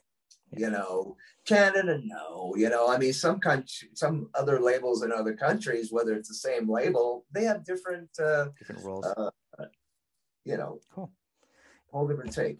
This has been awesome. You shared a lot of stuff. So let's end on what's going on with your backstage pass, your streaming. Yeah, sure. Um, you know, well, first, you know, we've been working very hard on uh, with Asai TV, ASY TV, mm-hmm. and a buddy of ours there, and and to uh, uh, uh, release our first production, Backstage Pass production, and it's a rockumentary um, on me, and it, it it's crazy. It's called we're calling it Nothing to Lose, and it literally is is stories about Mickey Ratt, how I started, how I started Ratt. I literally go to the old house where Mickey Ratt was created, and I got in and and really? we were enough for them to be home. My family hasn't lived in there in ages, and but it, same place. And we, I take you to a trip uh, from here to there. Uh, interview a lot of people involved, uh, band members at the time, associates, crew. Uh, it, it's going to be amazing, and it's and so that rockumentary is that where some uh, of your stuff's coming from on your Instagram, like some of your artwork and stuff? Yeah. Are you, are you yeah. digging up I, stuff for your archives to be like old artwork? Right, right. I have, I have like hundreds of, I mean, just thousands of photos nobody has from day one. I knew then that it would be needed in the future, whether I was around to take care of or somebody else. So it's nothing it just didn't happen overnight this backstage past i've been thinking about this for years and years and how to you know i'm getting into more uh, uh, visual art stuff now with shows and producing and that kind of stuff writing more film stuff we're into and with uh, my partner here christy uh, dare who also is producing helped produce the uh, the concert actually mm-hmm. so we're involved with this it comes out next month uh, the first three part series of it. And it's going to be interesting because nobody's ever done that on rats, you know, on me, yeah. let alone rats. You know, we've done the long form videos and we talk about this and that, but not to the extreme to where we're taking no, you. There's there's really nothing out there. I mean, people look yeah. at you're behind the music. I mean, people gobble that up still. I mean, there's sure. so little informative, true story Ratt stuff out there. Yeah. And so I'm going to give you the truth. I'm going to give you, I mean, look, this goes back to the lyrics. That's why I don't want lyrics in, in any uh, uh, albums. I want you to figure them out. I will make them your own, sing something mm-hmm. different. And that's what has been happening. Uh, uh, they still can't figure out my lyrics. It's brilliant. Uh, so this is going to be good because I take you literally to, I mean, we go to the whiskey, we go here, we go there, and, and it's something that hasn't never been done for rats. So uh, we decided our, our first production will be reintroducing the the real story of of how I created the band Ratt. Mhm. Uh, on the heels of Mickey Ratt, the members who who was in the band, talking to some some of these ex members, and yeah, it- it's going to be crazy. And that comes out, uh, I believe May. I'll post the real date. It's first week of May, right. again through ITV, and it's going to be great. hundred percent comes out in May, and then after the Rocky rockumentary, we'll begin filming for my new show, Backstage Pass, the real deal, and that's you know pretty much for our fans. Uh, uh, don't have to be a certain age, but the 1980s were such a special year, almost like the you know 50 is the new 30. You know, the 80s were fucking lightning in a bottle. I mean, you know, you I think there's a lot of creativity. There was an opening for creativity. It was at the apex Yeah. of different styles could all come. Look at the 80s music. It was so different. and I want to take you, you know, we want to take you on a trip back, and not just with me. I mean, I'm going to have guests, different musicians, and maybe we'll step outside. And, but we're concentrating on this special decade, the '80s. It's it's unlike you know, and I and I can't really say much about it because you know I'm seeing what people are doing out there, and I've talked to a few folks, and you know they'd be willing to steal my ideas in a second No, yeah, you So want to keep it to one- yourself. yeah, this one we're holding close and called Backstage Pass, uh, not pass, and and we're gonna literally, you know, uh, uh, uh, at the end of the day, which with with each guest, including myself, Mhm. you know, uh, uh, let you in on what we would like our legacy to be. And besides a whole lot of cool other stuff going on, you know, with the guest, um, when this comes out and but that scene can never be recreated you know the fashion the music just i mean if you could have like berlin and huey lewis play with rats and at the same time Ratt can share a dressing room with rem in the 80s and you know i mean there's so much that went on in the 80s anything went you know. Mm-hmm. You had a cyndi lauper you had a judas priest an iron maiden a Ratt and a motley. I mean it was just fucking unbelievable this decade I, lot. Miss it. It's never going to be recreated. It's almost like watching this, the Doors, the Doors movie, the '60s. The mm-hmm. Sunset Strip was just packed, you know, every night. I mean, there was an excitement, and we're really concentrating on the the that decade. And so much went on. We are going to try to bottle it up and give it to you, and with plenty of little cherries on top. You know? That's awesome. I will, and I anyway, I promote your stuff whenever you have it. I, I re-put it out on my media, so whatever you have, it will be re-promoted out. So anybody that follows me will be in the know because I keep it out there nice. to you Yes. Follow it. No, I think you should make a photo book also with your all your Well, pictures that- and your, your artwork. Yeah, that's No? already been done. The- yeah, the- I didn't save all those for. Nothing, you know. Um, actually, with Neil Zlozower, we've been talking about a, a, a Ratt uh, uh, coffee table photo book, which hasn't Oh, that'd been be done. nice. We're gonna we're gonna do that with Slows. Uh, but the photos I have are on stage, off stage, backstage, this.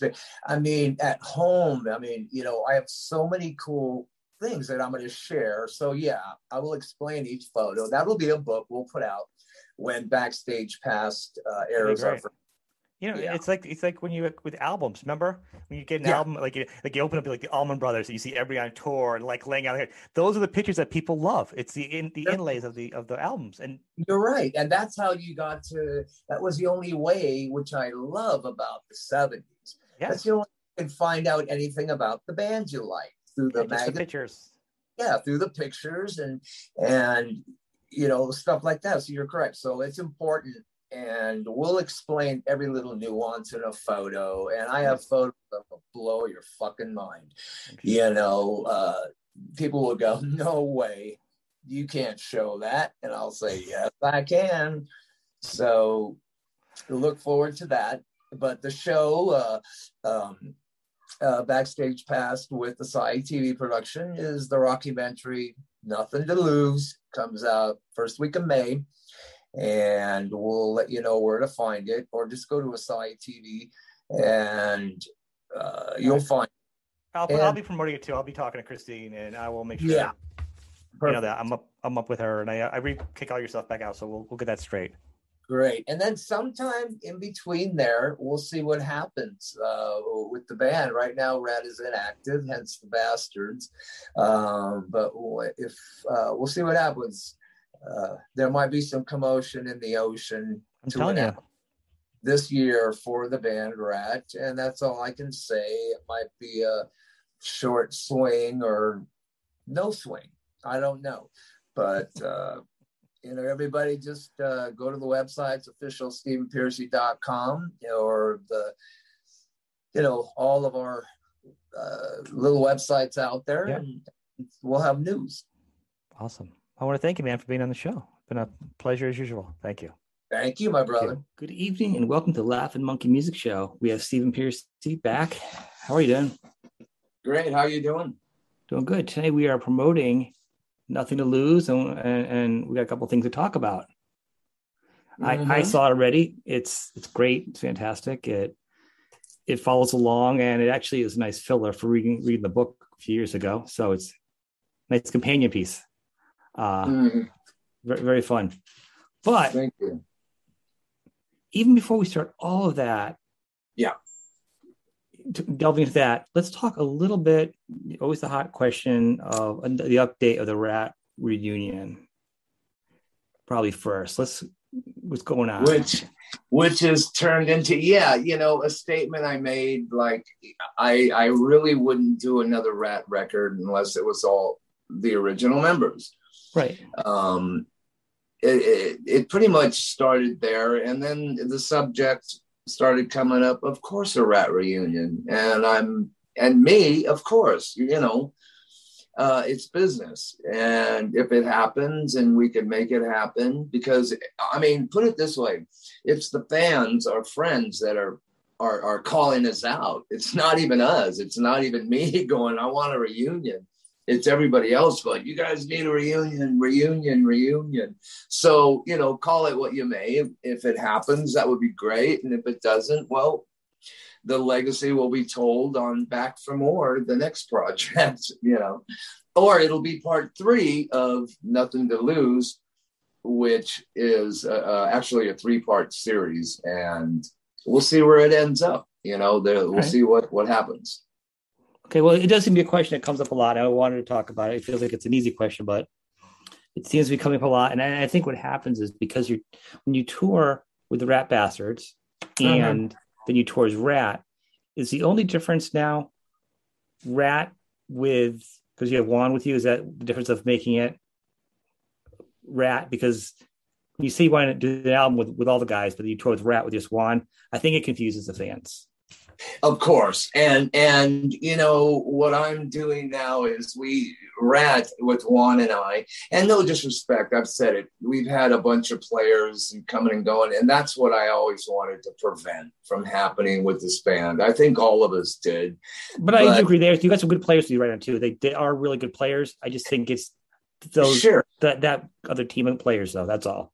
I agree. No disrespect, but hey, look, you can call my band, my solo band Ratt. I'm singing. They're my songs. Uh, hey, That's, you know, I think what people are saying. yeah, they're great musicians too. So, so you know, you give them one or the other. Right now, it just happens to be my Ratt Bastards because you know there's so much going on and and and some restructuring that needs to be done for Ratt to to make the next move. I mean, yeah. it, it just kind of I, I think it cuts our audience short and our fans to say, "Hey, here's Ratt," when it really isn't. You know, I, I that just kind of bugs me. So there you go. You know, right there. I, I know it's for some reason, just for some from some clubs or promoters, they're going to put Ratt no matter what you do, or they're going to say Ratt as a different marquee name. Some people only know Ratt is going to be this experience, even though it could be you and Juan. They know they're still going to get the package. So there's still that confusion. But the hardcore fans are like, to us is this. Queen is this to us. Aerosmith is this. And that's kind of what it is.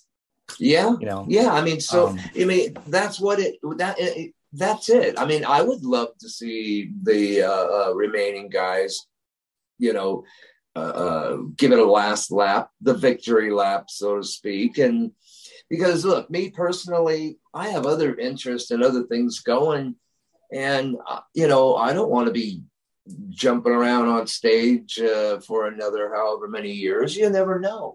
And I got to say, you know, rest in peace, Dusty Hill. And then a couple of guys the other day, and then Jeff Jeff LaBar. I mean, uh, look, we're not indestructible. I mean, you know what I'm saying? We're not going to be around forever. So, hey, you know, I, I think about that. Like, you know, if if we're going to dabble in something, let's do it or let's not do it and, and at least leave a decent legacy, you know. Uh, instead of all these guys out there trying to play, flipping and flopping, and you don't know who's who. All you know is you're the brand and that singer guy, you know. Right. So, you know, that's where I'm at on it. That being said, it feels like the only holdout right now is we got to get everyone. Uh, maybe maybe it's just the people do. We, we got to get Warren to do it. Juan's with you. Bobby's already played with you. You guys have great to see you guys hug and, and jam together. Bobby still got it. It sounded great. Yeah, you guys. It's actually do a clip of it. It's also in your streaming event. I recommend people see. So really, the only person who hasn't done it is is um is Warren right now. So yeah, you know, it, it, it's up to it's up to the guy. I mean, look, we're okay. we're we're trying to uh, get a rapport going here, and we'll see what happens. But something like this, you know, we we've been around like 37 years and and you got to start thinking about how long do you really want to do this? How long can you do it? Uh it's become, good. yeah you know and then our, uh, and then where we come from the 80s genre is a brilliant decade and i think people are grasping at that and, and it's good to want to relive but uh, me personally i just don't want to give them the bullshit. You know, no disrespect to anybody because they're great players, like you say. But we'll see what happens. You know, I mean, you never know. Never say never. No, that's right. You're James Bond. I think, uh, you know, it's one of the questions that comes up still a lot, even to me, and I still read it where I wanted to keep addressing it currently because that's what people are. So, that being said, the biggest thing that surprised me in your special was the talk of cancer. Stephen, mm. how are you? What's going on, man? Let's talk about well, that. yeah. You know, when I found out, uh, and everything's kind of copacetic now. I'm on a ritual and and uh, monitoring things, and and right there again, you know, do I really want to put myself through all this stuff with, you know, you taking care of your health and the broken bones and knees, staph infection?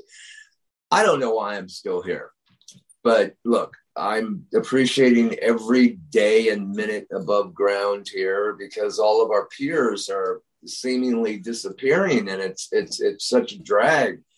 But uh, it, it's under control, and I never wanted to bring it up until I really started feeling guilty about it. Like you know how I found out is just through a blood test. I had you know a, a hepatitis. Well, then getting checkup another checkup, I found out, uh, by the way, you've got a bit of cancer thing going there. We got to get in there. Then you, then your whole world changes, you know? Yeah. So I didn't feel like it needed to be out there until I started feeling guilty. Like, wow, man, you know, I could help some people, you know, get blood tests, you know, uh, take care of yourself, you if know. You one person, moderate. that's it. You know what I mean? If you help one person that saves their life, it's worth it. Yeah, I mean, you know, get a blood test, find out if you have hepatitis. You have hepatitis. Hopefully, it doesn't turn into a cancerous thing because it easily can. And now I'm, you know, the advocate of, uh, hey, take care of yourself. You know, uh, I don't need to, you know, uh, get all of this. You know, you know what I mean. It's a little personal to me, but I, I felt it was time to share it. And you know, I went on the road uh, nine days after surgery, not even knowing the outcome of my surgery, removing the cancer uh, and, and, stuff. So that was pretty interesting. So, you know, my, you know, if I'm devoted and into something, I'm into it. And but then again, I you get I have to start thinking about how long I want to be out here doing this, and and you know, you start thinking about other things, you know life I, things, you know. I agree. I mean, you've got family, you've got, you know, the best thing in the world. and, and this is something you haven't said. I, I want to address it. What was really good is you're very downplayed. You didn't want to put it out there very personal. You, you don't want to cry about things. You're you want to kind of soldier Yeah. on. But at this time, it was going on. Was you were also battling your knee issues, and then that incident of the video. I mean, people bully and get on and criticize. You didn't say anything. You didn't go, mm-hmm. well, does this. You kind of kept it to yourself. And this is Yeah. really something that people need to know. Like, you know what? There's so much else going on in people's lives. First, you know, it's mostly just the keyboard warriors. A few people that do it are usually the loudest, but they jump on this bandwagon. There's so much else going on. If somebody's not having an off night, day, everyone has their own personal battles, man. Sure. You, Sure. you're battling cancel and stats, these all sorts of stuff. And God forbid somebody has takes medication or, or so what? Who cares if you do take a drink or you what? What everyone has the best day. Every, everyone's, you know what I'm saying? God forbid that's their worst moment on video. Yeah, and and you know, I I, I should have like monitored myself better and took it easy. But you know what? The knees were one thing. I mean, yike, that was enough. But then a double whammy with finding out about the C. But you know, I now I feel like I need to say something just because. Hey, take care of yourselves. I want to see my, um, you know, our fans and friends. I want to see them around. I mean, we've gotten to know a lot of these people 36, seven years later, you know. And like you say, if it can help one or two or however many people, then great. I know some really good friends of mine that are in worse shape, you know, and and it's just a terrible thing, you know. Uh, yeah, you know, and I've lost family through it, and it was time to step up and say, well, unfortunately, you got smacked, Steven. So do something positive about it, you know, without being poster child, which I really don't want to be. I just Right. And you can tell you're very uncomfortable about it because I know you don't want to preach about it because that's not your Yeah. your gig. But I will take a minute and say, you know, thank you. And and and also to add to people, this is a perfect example. Stop being pariahs online. You Yeah. don't know what's going on with people. This is a perfect Sure. example. Stephen didn't complain about cry about it. It just came up as a side effect of this. And then by reading this and knowing other pieces and putting it together, people were just beating up on you when you were dealing with other real health issues. And hmm. it happens all everywhere. Though. I'm saying the rest of the world. This is a good example. The, they people should just start to back off on stuff. So hmm. watch your health, please. Everybody, get- get- don't just check your blood, but do your get all your checkups, man. Get all this. Oh, man. hundred percent. And it's Get very important. mammograms, get everything. Cancer is scary, some scary stuff, man. Yeah, and I've lost a lot of friends, and you know, I mean, a lot of friends from this. And look, we're getting older. It's okay. You know, I still feel like I'm 20 something, but you know, I just don't act it. And and you just got to really take care of yourselves, you know, because I talk to some of my friends out there and friends, you know, they they let me mm-hmm. in. I talk to them. And it doesn't need to be public. I'll talk to No. somebody if they're having a you know, a, a, a life trip, and, and why not? You know, I mean, hey, if you can help somebody, you can help somebody. You know, Yeah, well, the mortality of everybody was we're learning. So Yeah. so that's great. I'm, I'm glad you put that in. there. I'm glad you didn't kind of, you know, one of the one of the favorite things about the show is in this process. So so the documentary people haven't seen it. It literally goes the soup to nuts through Stephen's life, and this is part one, as you said. Yeah, What's really great is so it starts off. You go through pictures. It's really got this not not guerrilla style, but you really feel like you're walking with Stephen through a thing. It's kind of like the casual like our interviews, where you really feel like you're just right there. You know, just, it's right there. You're talking. You're shuffling papers. It's it's a really nice format. Um, Cool. It's very comfortable. That being said, taking time and talking about Christy and her background and everything that she does hmm was really I really like that because people say talk, you know, publicly say my girl is that helped me. And a lot of times rock guys have their girl helping them and it's a position, it's not. You know what I'm saying? Mm. You showed the list, you know, t- by speaking about it in, in the show, what she's done and what she does and the Mhm. credits of that she, you're not messing around. She is a full on music partner yeah, with, and with it's unfortunate. And it's important that she got that, that yeah, 100%. acknowledgement. And it, and it wasn't, you know, we just have so much in common. We think the same in business, and we have great ideas, and and so we just utilized uh, our interest, which is music, film, writing, uh, producing, and things I've always wanted to do. This is nothing new. I wanted to do But this stuff. Publicly, years. though, you know what I'm saying? yeah, I've presented many shows and have stuff at the Guild, and so I've been dabbling in this. It's just now that I have you know, I'm making time in my life to do other things. And one of them is creating these great shows. And there's a lot of funny shit that's going to be coming down. Another show we have is it's going to blow people's mind, but everything in in moderation and time. So you know we're going to do uh, part two and part three of Nothing to Lose, and they'll change mm-hmm. with titles and and we'll eventually maybe see what'll happen to Ratt. Uh, but there's other stuff. Back for More is next on the table, and that's uh, going to be a great program. Um, and it, it's about the legacy artists want to leave, you know, to their fans and get in depth, and and it's going to be entertaining to say. And that's sort of the episode. That's more the the docu style series that you're going to be as a host, speaking with your peers, right? Yes, and I can call anybody out. That's the difference, you see. you calling me out is one thing but me calling my peers out is a whole nother ball game. It's right. like call bullshit, bullshit. You know. Well, yes, that's a good point. Well, if I didn't believe in what, I said to you, I wouldn't be speaking to you. So at least after a fair point is I do, I do back what I say. um, but that actually is an interesting point. You can you it, and you could probably get more of an interesting because you have camaraderie, you have you have a relationship with them, so you can talk differently. I think the levels will go right to a certain mm-hmm. point. You know what I mean? And so some wall, of my peers that I would have liked to have done back for more with, they're not around. I mean, they're just recently dropped. I mean, holy shit. You know, like I wouldn't have loved to see if Ed, hey, Ed, you want to chat for a while and jam and and let me in on what you, your legacy is. You know, I mean, shit, we already know what his legacy is, but I would have loved to just asked, you know, hey, brother, you know. You would have said yes. Uh, because we don't know. I mean, look, you could be here today, gone tomorrow, you know, and and I've always looked at things a little differently. Once you start getting smacked around, you think a little differently. Yeah, that's incredible. But so kudos on also on on the on having Christy get some props on that one too. That was pretty great. Who Thank who you. came up with with the um the style of, of, of shooting it though? So I'm sure you probably discussed different formats. Like it could be like behind the music or or this kind of mm-hmm. format. Mm. You know, I'm saying different film style and shot or do you take a camera, a mm-hmm. high high def camera, of course, quality, it's quality footage.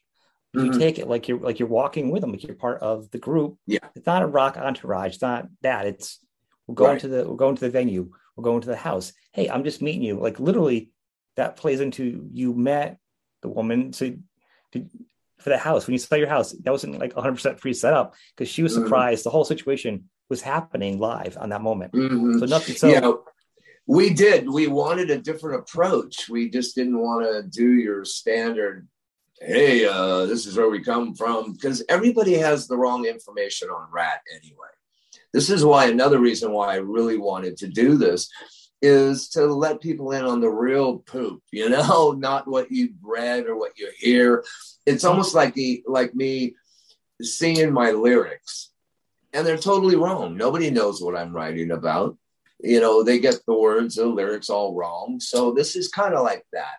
Let's put it into perspective. This is the real word. This is the real place. And and the story's never been told about how I started Ratt and the people involved and and it's it was time. It was time. And nobody can do it better except us. So that's what we did. We wanted it to be direct with the uh, uh, the guys from uh, Asai Brandon, and uh, we just wanted to lay it out there right, something different, you know. You've got a lot of people involved in the first part process. I mean, you went to the house with the accidents. Yeah. I mean, nothing short of actually tracking down the nurses that helped you.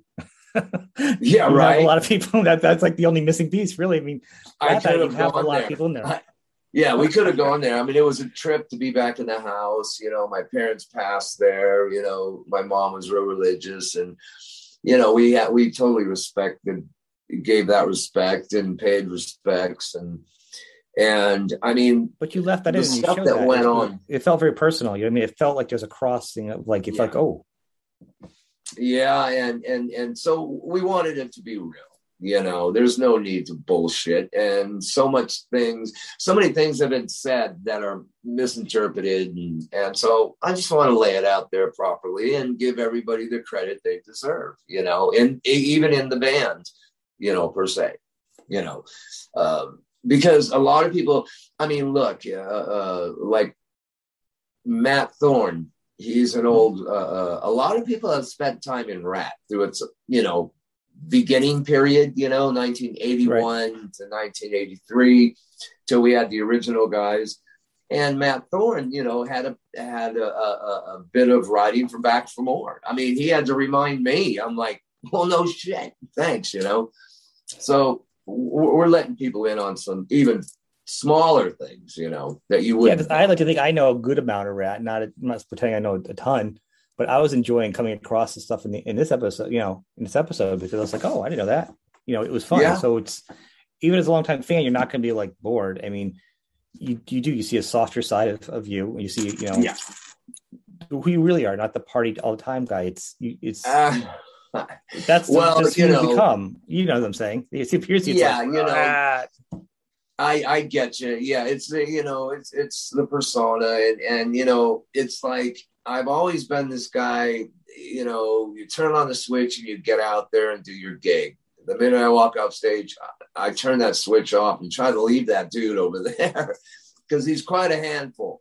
And you know, so it, it's there's some fun stuff in there.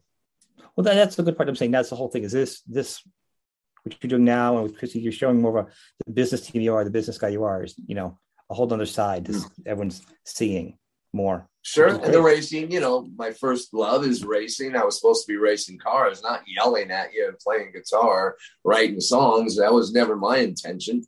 Um, you know, but now it's to me, and a lot of people probably don't know uh, a lot of what we're going to be talking about the next part two is going to be the great one because it's going to go more into the musicians and and you know actually going well here's the arena world guys welcome to it you know and then uh, you go through that whole trip and then part three will be a whole nother program you know see if there's a final lap you know it's got to be we're gonna have to yeah we're gonna have to have a talk to Warren. Well, everyone reach out to Warren and we'll be like, you know, get your blood test and then come on down and sign on for this final lap. We, we need not not for yeah. the family, for the rest of the fans. Yeah. You have a lot of photos as, as you actually see in it. Do you a lot of video too? Uh, you, you, know, unfortunately, in the 70s, no, I wish I did. I, I actually uh, mentioned it earlier. I don't know what made me want to take pictures of things and, and from day one. Um, I just don't get it, but it. This is probably well, later on, why. didn't you though? Didn't uh-huh. later on? I thought I thought later on though you had you did some video like during Ratt and stuff. Wasn't he? Someone was always had doing a camera sometimes. Yeah, I have more music. I have more okay. music than than uh, uh, visual video. Um, there's some some good stuff, but uh, yeah, I, I that would be part had, of that yeah yeah i wish i had the 70s footage that's that's what we're missing you know sweet so is that that being said part of the process and during during this it was really great i think at the end you went to the you did the show and you introduced a lot of the Ratt bastards too you gave a lot of props to everybody prior to the mm-hmm. show and then who's in the team now as it, as you say it's always ever changing you know mm-hmm. and then you behind the scenes yeah and one of the things you talk about a lot is you fight people to, to guard your product, the band name, yes. and putting stuff out. You're pretty good about that. How oh, yes. the battle? How goes the battle with some of the YouTubers? And I know I've actually reached out before. Some people posting and taking other products of yours. Still. Yeah.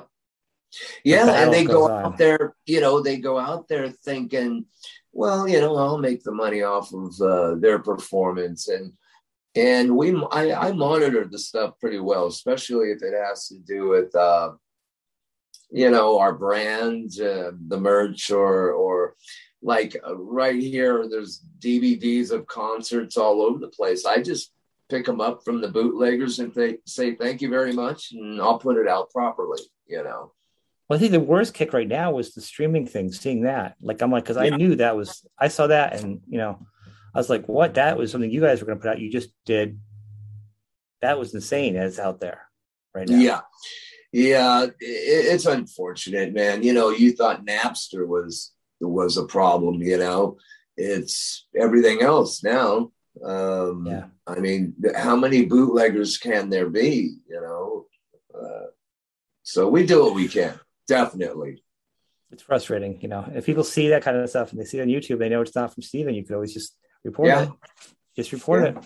You know, it's really easy. You got it. Um, that's the way to do it.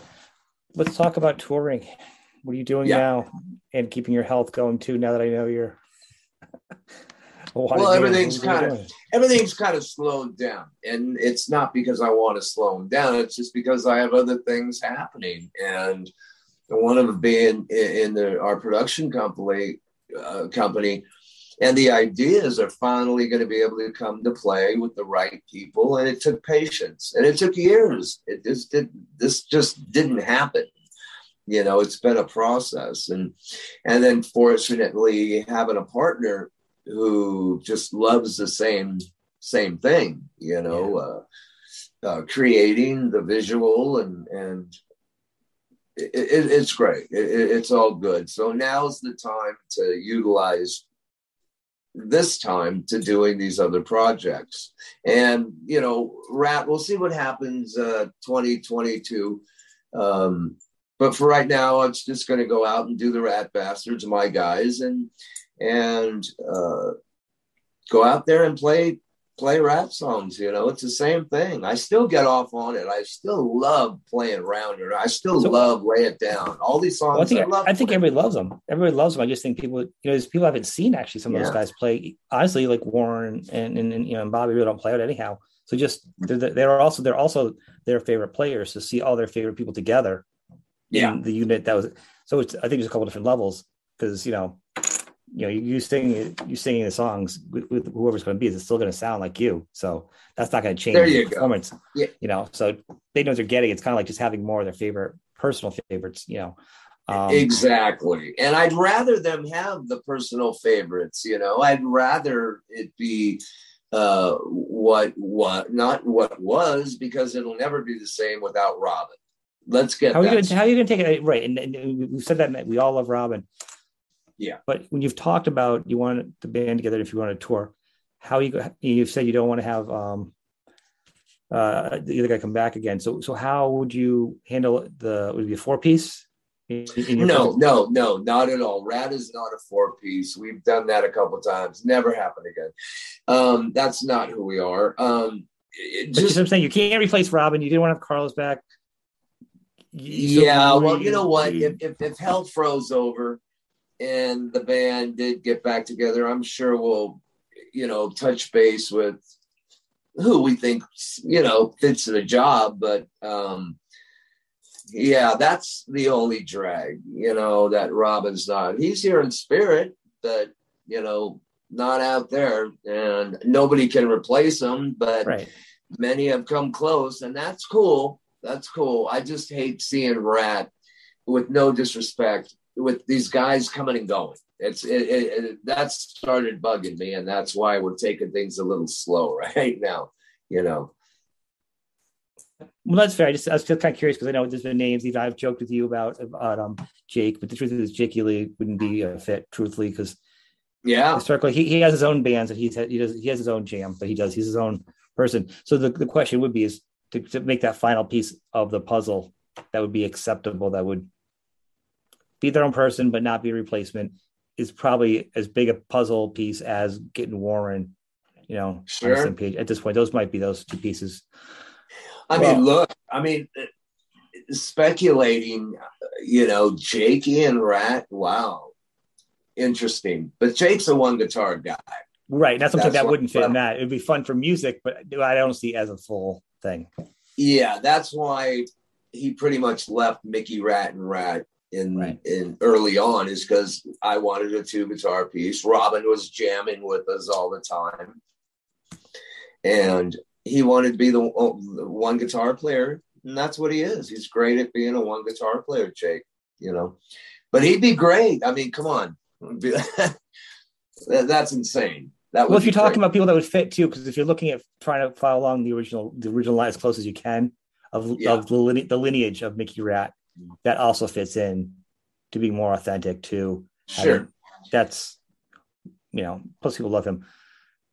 That's like a dream team. 100%. But be authentic to be authentic to to the the brand, you know. And Jake was part of the band, so hey, you know, once a Ratt bastard, always, you know. Right. But that's not stopping you from doing your other stuff. So you are writing. You've got your double album. You're talking. You've you pretty much said out loud now enough. Talking double vinyl. Yeah. You can do you doing vinyl? Is that uh expression or are you actually gonna- do vinyl?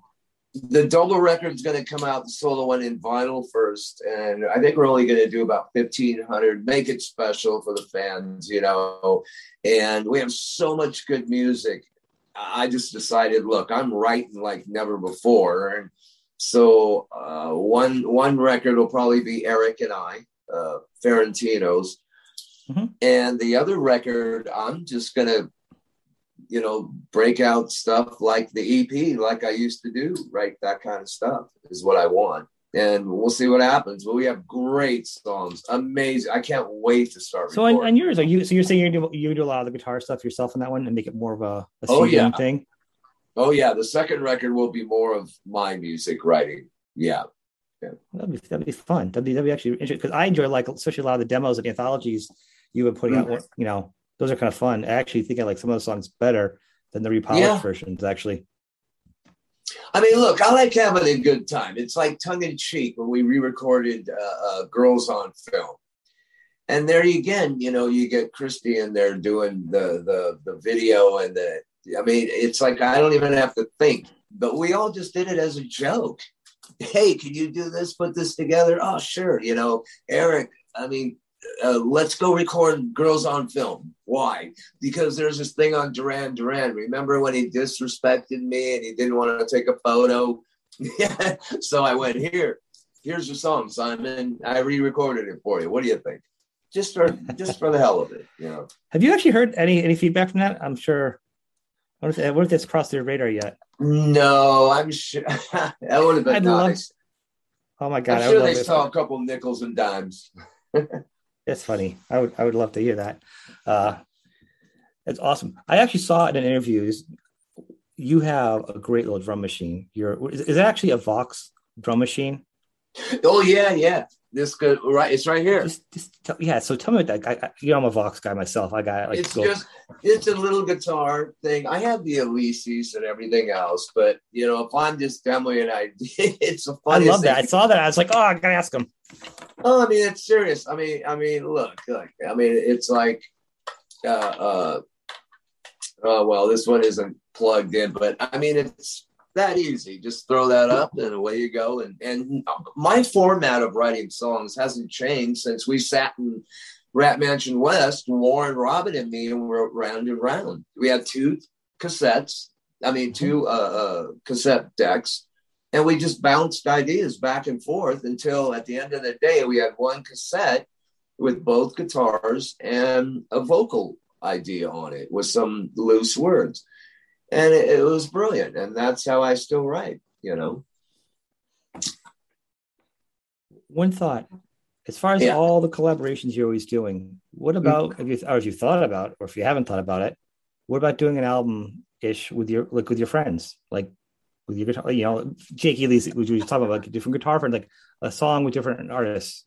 You you writing with Yeah. artists? Is that ever? Uh, i kind of you know i i love doing those uh I did Toys in the Attic with Tracii Guns for an Aerosmith well, that's what made me kind of think about this. Is like I'm like you have so many Yeah. other peers. Yeah, yeah, I've done that, but you know what? We got something in the works that's going to really blow some minds. Talk about friends. Wait till you hear this one. This will come out in about a month. Um, But yeah, I thought about it, but I already do it. Like I say, I uh, I did a, a song with Jakey on one of those compilations. Uh, George Lynch, I've done some with him, and re-recorded some Mickey Ratt songs actually with George uh, probably pissed Warren off, but um, you know, and and I've done the Rod Stewart with Rad. I've Right, you done- said it for other people. Though. I just kind of like a like a Yeah. focus. Like you're in control. You picked a song with a bunch of other guys. Yeah, I'd like to do that. Not right now. It- it's not. It's not on the in, in the cards, but that would be fun. That Well, would be they've come fun. up with really fun- fun pieces. dude. Right. Well, knowing Yeah. that you're writing, we've talked about it. Playing guitar, so all these things kind of fall in together, and those pieces were for other people. Those projects uh, out set all over the place. Right. but they're but they're really fun. It wasn't just like Yeah. one off. You did a bunch of them, and they're all kind of really kind of fun with different artists. I was like, wow, that'd be kind of neat if he controlled his own complete album Sure. of his friends coming in.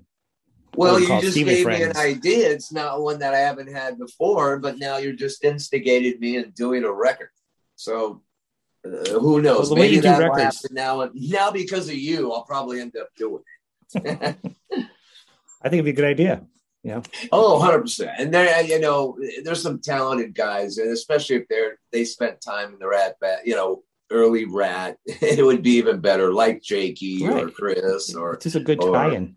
It's, yeah, it's a part of your, yeah. your legacy, uh, you know, the long standing and and and um the, the only thing is I almost think with all this you could have a soundtrack for all these pieces that you're doing. All all three of your um the Nothing to Lose the series you're doing right now. I almost think Yeah. you could actually put a soundtrack for that. Is that an idea or Well, you, got know, some songs in there? now that we now that we've got piling on your workload? Yeah, now that we've gotten through the first series, nothing to lose, introducing you to how Mickey Ratt turned into Ratt and created, and the big goal was the whiskey. Yes. All right, well, next one is going to be well, shit. they're they're playing arenas now. They you know shit's starting to happen out of the cellar. Uh, opening for ZZ, uh, you know, opening for these guys. Uh, so the next one's going to be interesting, and that's where we're maybe the songs will start coming into play, because there are songs that Jake and I wrote. He doesn't know this. He thinks that we never co-wrote a song together. Jake, we did two, and I have them, so they'll be heard. And this was back in eighty, late eighty-one, eight, uh, early eighty-two. Uh, but Jake was a hot commodity back then, you know, and and uh, Dio was after him, and then Ozzy ended up getting him, and you know, shit, Motley probably wanted to audition him. You know, you're about to hear some good stories in the next one, I'll tell you. Good. That's excellent. And and I want to tell people to, to take the time and, and watch this first one. How long before the other one comes out? A couple more months between them? Mm, well, this took a little longer than we thought because of the the whole mask gig Right, and production takes a little bit longer too when you're editing and Lord knows. Yeah, probably in about probably I would say four months, five months, four or five months, four. That's fair. Yeah, a lot can happen, you know. Yeah. And and the thing is the kind of style you do to edit, it's gotta be I can't even imagine when you want to be in there editing all the footage. Mm, Because how much do you put in to keep the story going? You know, this one is put together really well. It really kept the storyline. thank you. Um, personally, kind of liked the the walk through the house the best, and because it really Thank showed you you. stopped emotion. And and actually, I, I think that the, the part with you actually going through the photos, because you could have just done a photo thing, but it actually was like you were there, you're holding the photos, and it was a shared moment. It was was a little bit different than you did just like putting them up on the screen. You know what I mean? Yeah, yeah. And you know what though? I I literally have hundreds and hundreds because I used to take photos off stage, on stage, in stage, out stage. I mean, there wasn't a moment that I didn't have some kind of camera going. When once Ratt started kicking in '83, it was like somehow in my head I was thinking, "You're going to document this in photos." And I did without even really thinking about it, you know. So there are so many photos. I mean, I, you know, we could release 20 photo books. There will be a good one. There is going to be a Ratt, a, photo book coming up here real quick, a coffee Well, I think you you you got to at least yeah, have it's table time. It, it's it's really time for some of this shit to go down. You know. I'm sure you have another book in you. You have a, a a lot, a lot got a lot going on. Yeah. Yeah. And it's okay. I can handle it. It- well, good, good. So this has been fantastic. People go out and watch it and, and, and enjoy it and, and put the time. And there's bo- and there's actually bonus footage too. Yeah. It costs five dollars to, to join. It's really easy. You sign in. It takes you two seconds. Then you can Mhm. watch as much as you want. And like I said, all the interviews from everybody's in the bottom part with the trailer. It's it's it's really fantastic. It's it's, it's good. Thank you. Thank you. Yeah, we're looking forward. See, now that we know, you know, how we got out of the gate there, the the, the next two will be pretty comfortable. pretty comfortable. Yeah. Because we know exactly what we're doing. I mean, it is planned out, it is script, you know, it is put into perspective. It Oh, wasn't yeah, just winging it, you know. Yeah. I have a produ- I do have a, a video production back. I have an idea of how you do. That's why I was even more impressed because it was before I did this. I have actually other other stuff, you know, behind the scenes. So that kind of production to do it loosely but together and then edit it together and put together Mm. to be a story was quite a chore. Yeah, the guys at, at, at Brandon at uh, Asai TV, who, who was production Mm-hmm. two, had was was pretty clever. I mean, it took a while. It took a while. So now that we know what we're doing, we're familiar with the, the next steps. Yeah, we're going to try to blow some minds on the next one. I mean, I've got photos that'll blow people's minds. You know, it's not just the band. It's Mhm. you know, it could be another musician. It could be. It's going to be a surprise. Awesome. Very good.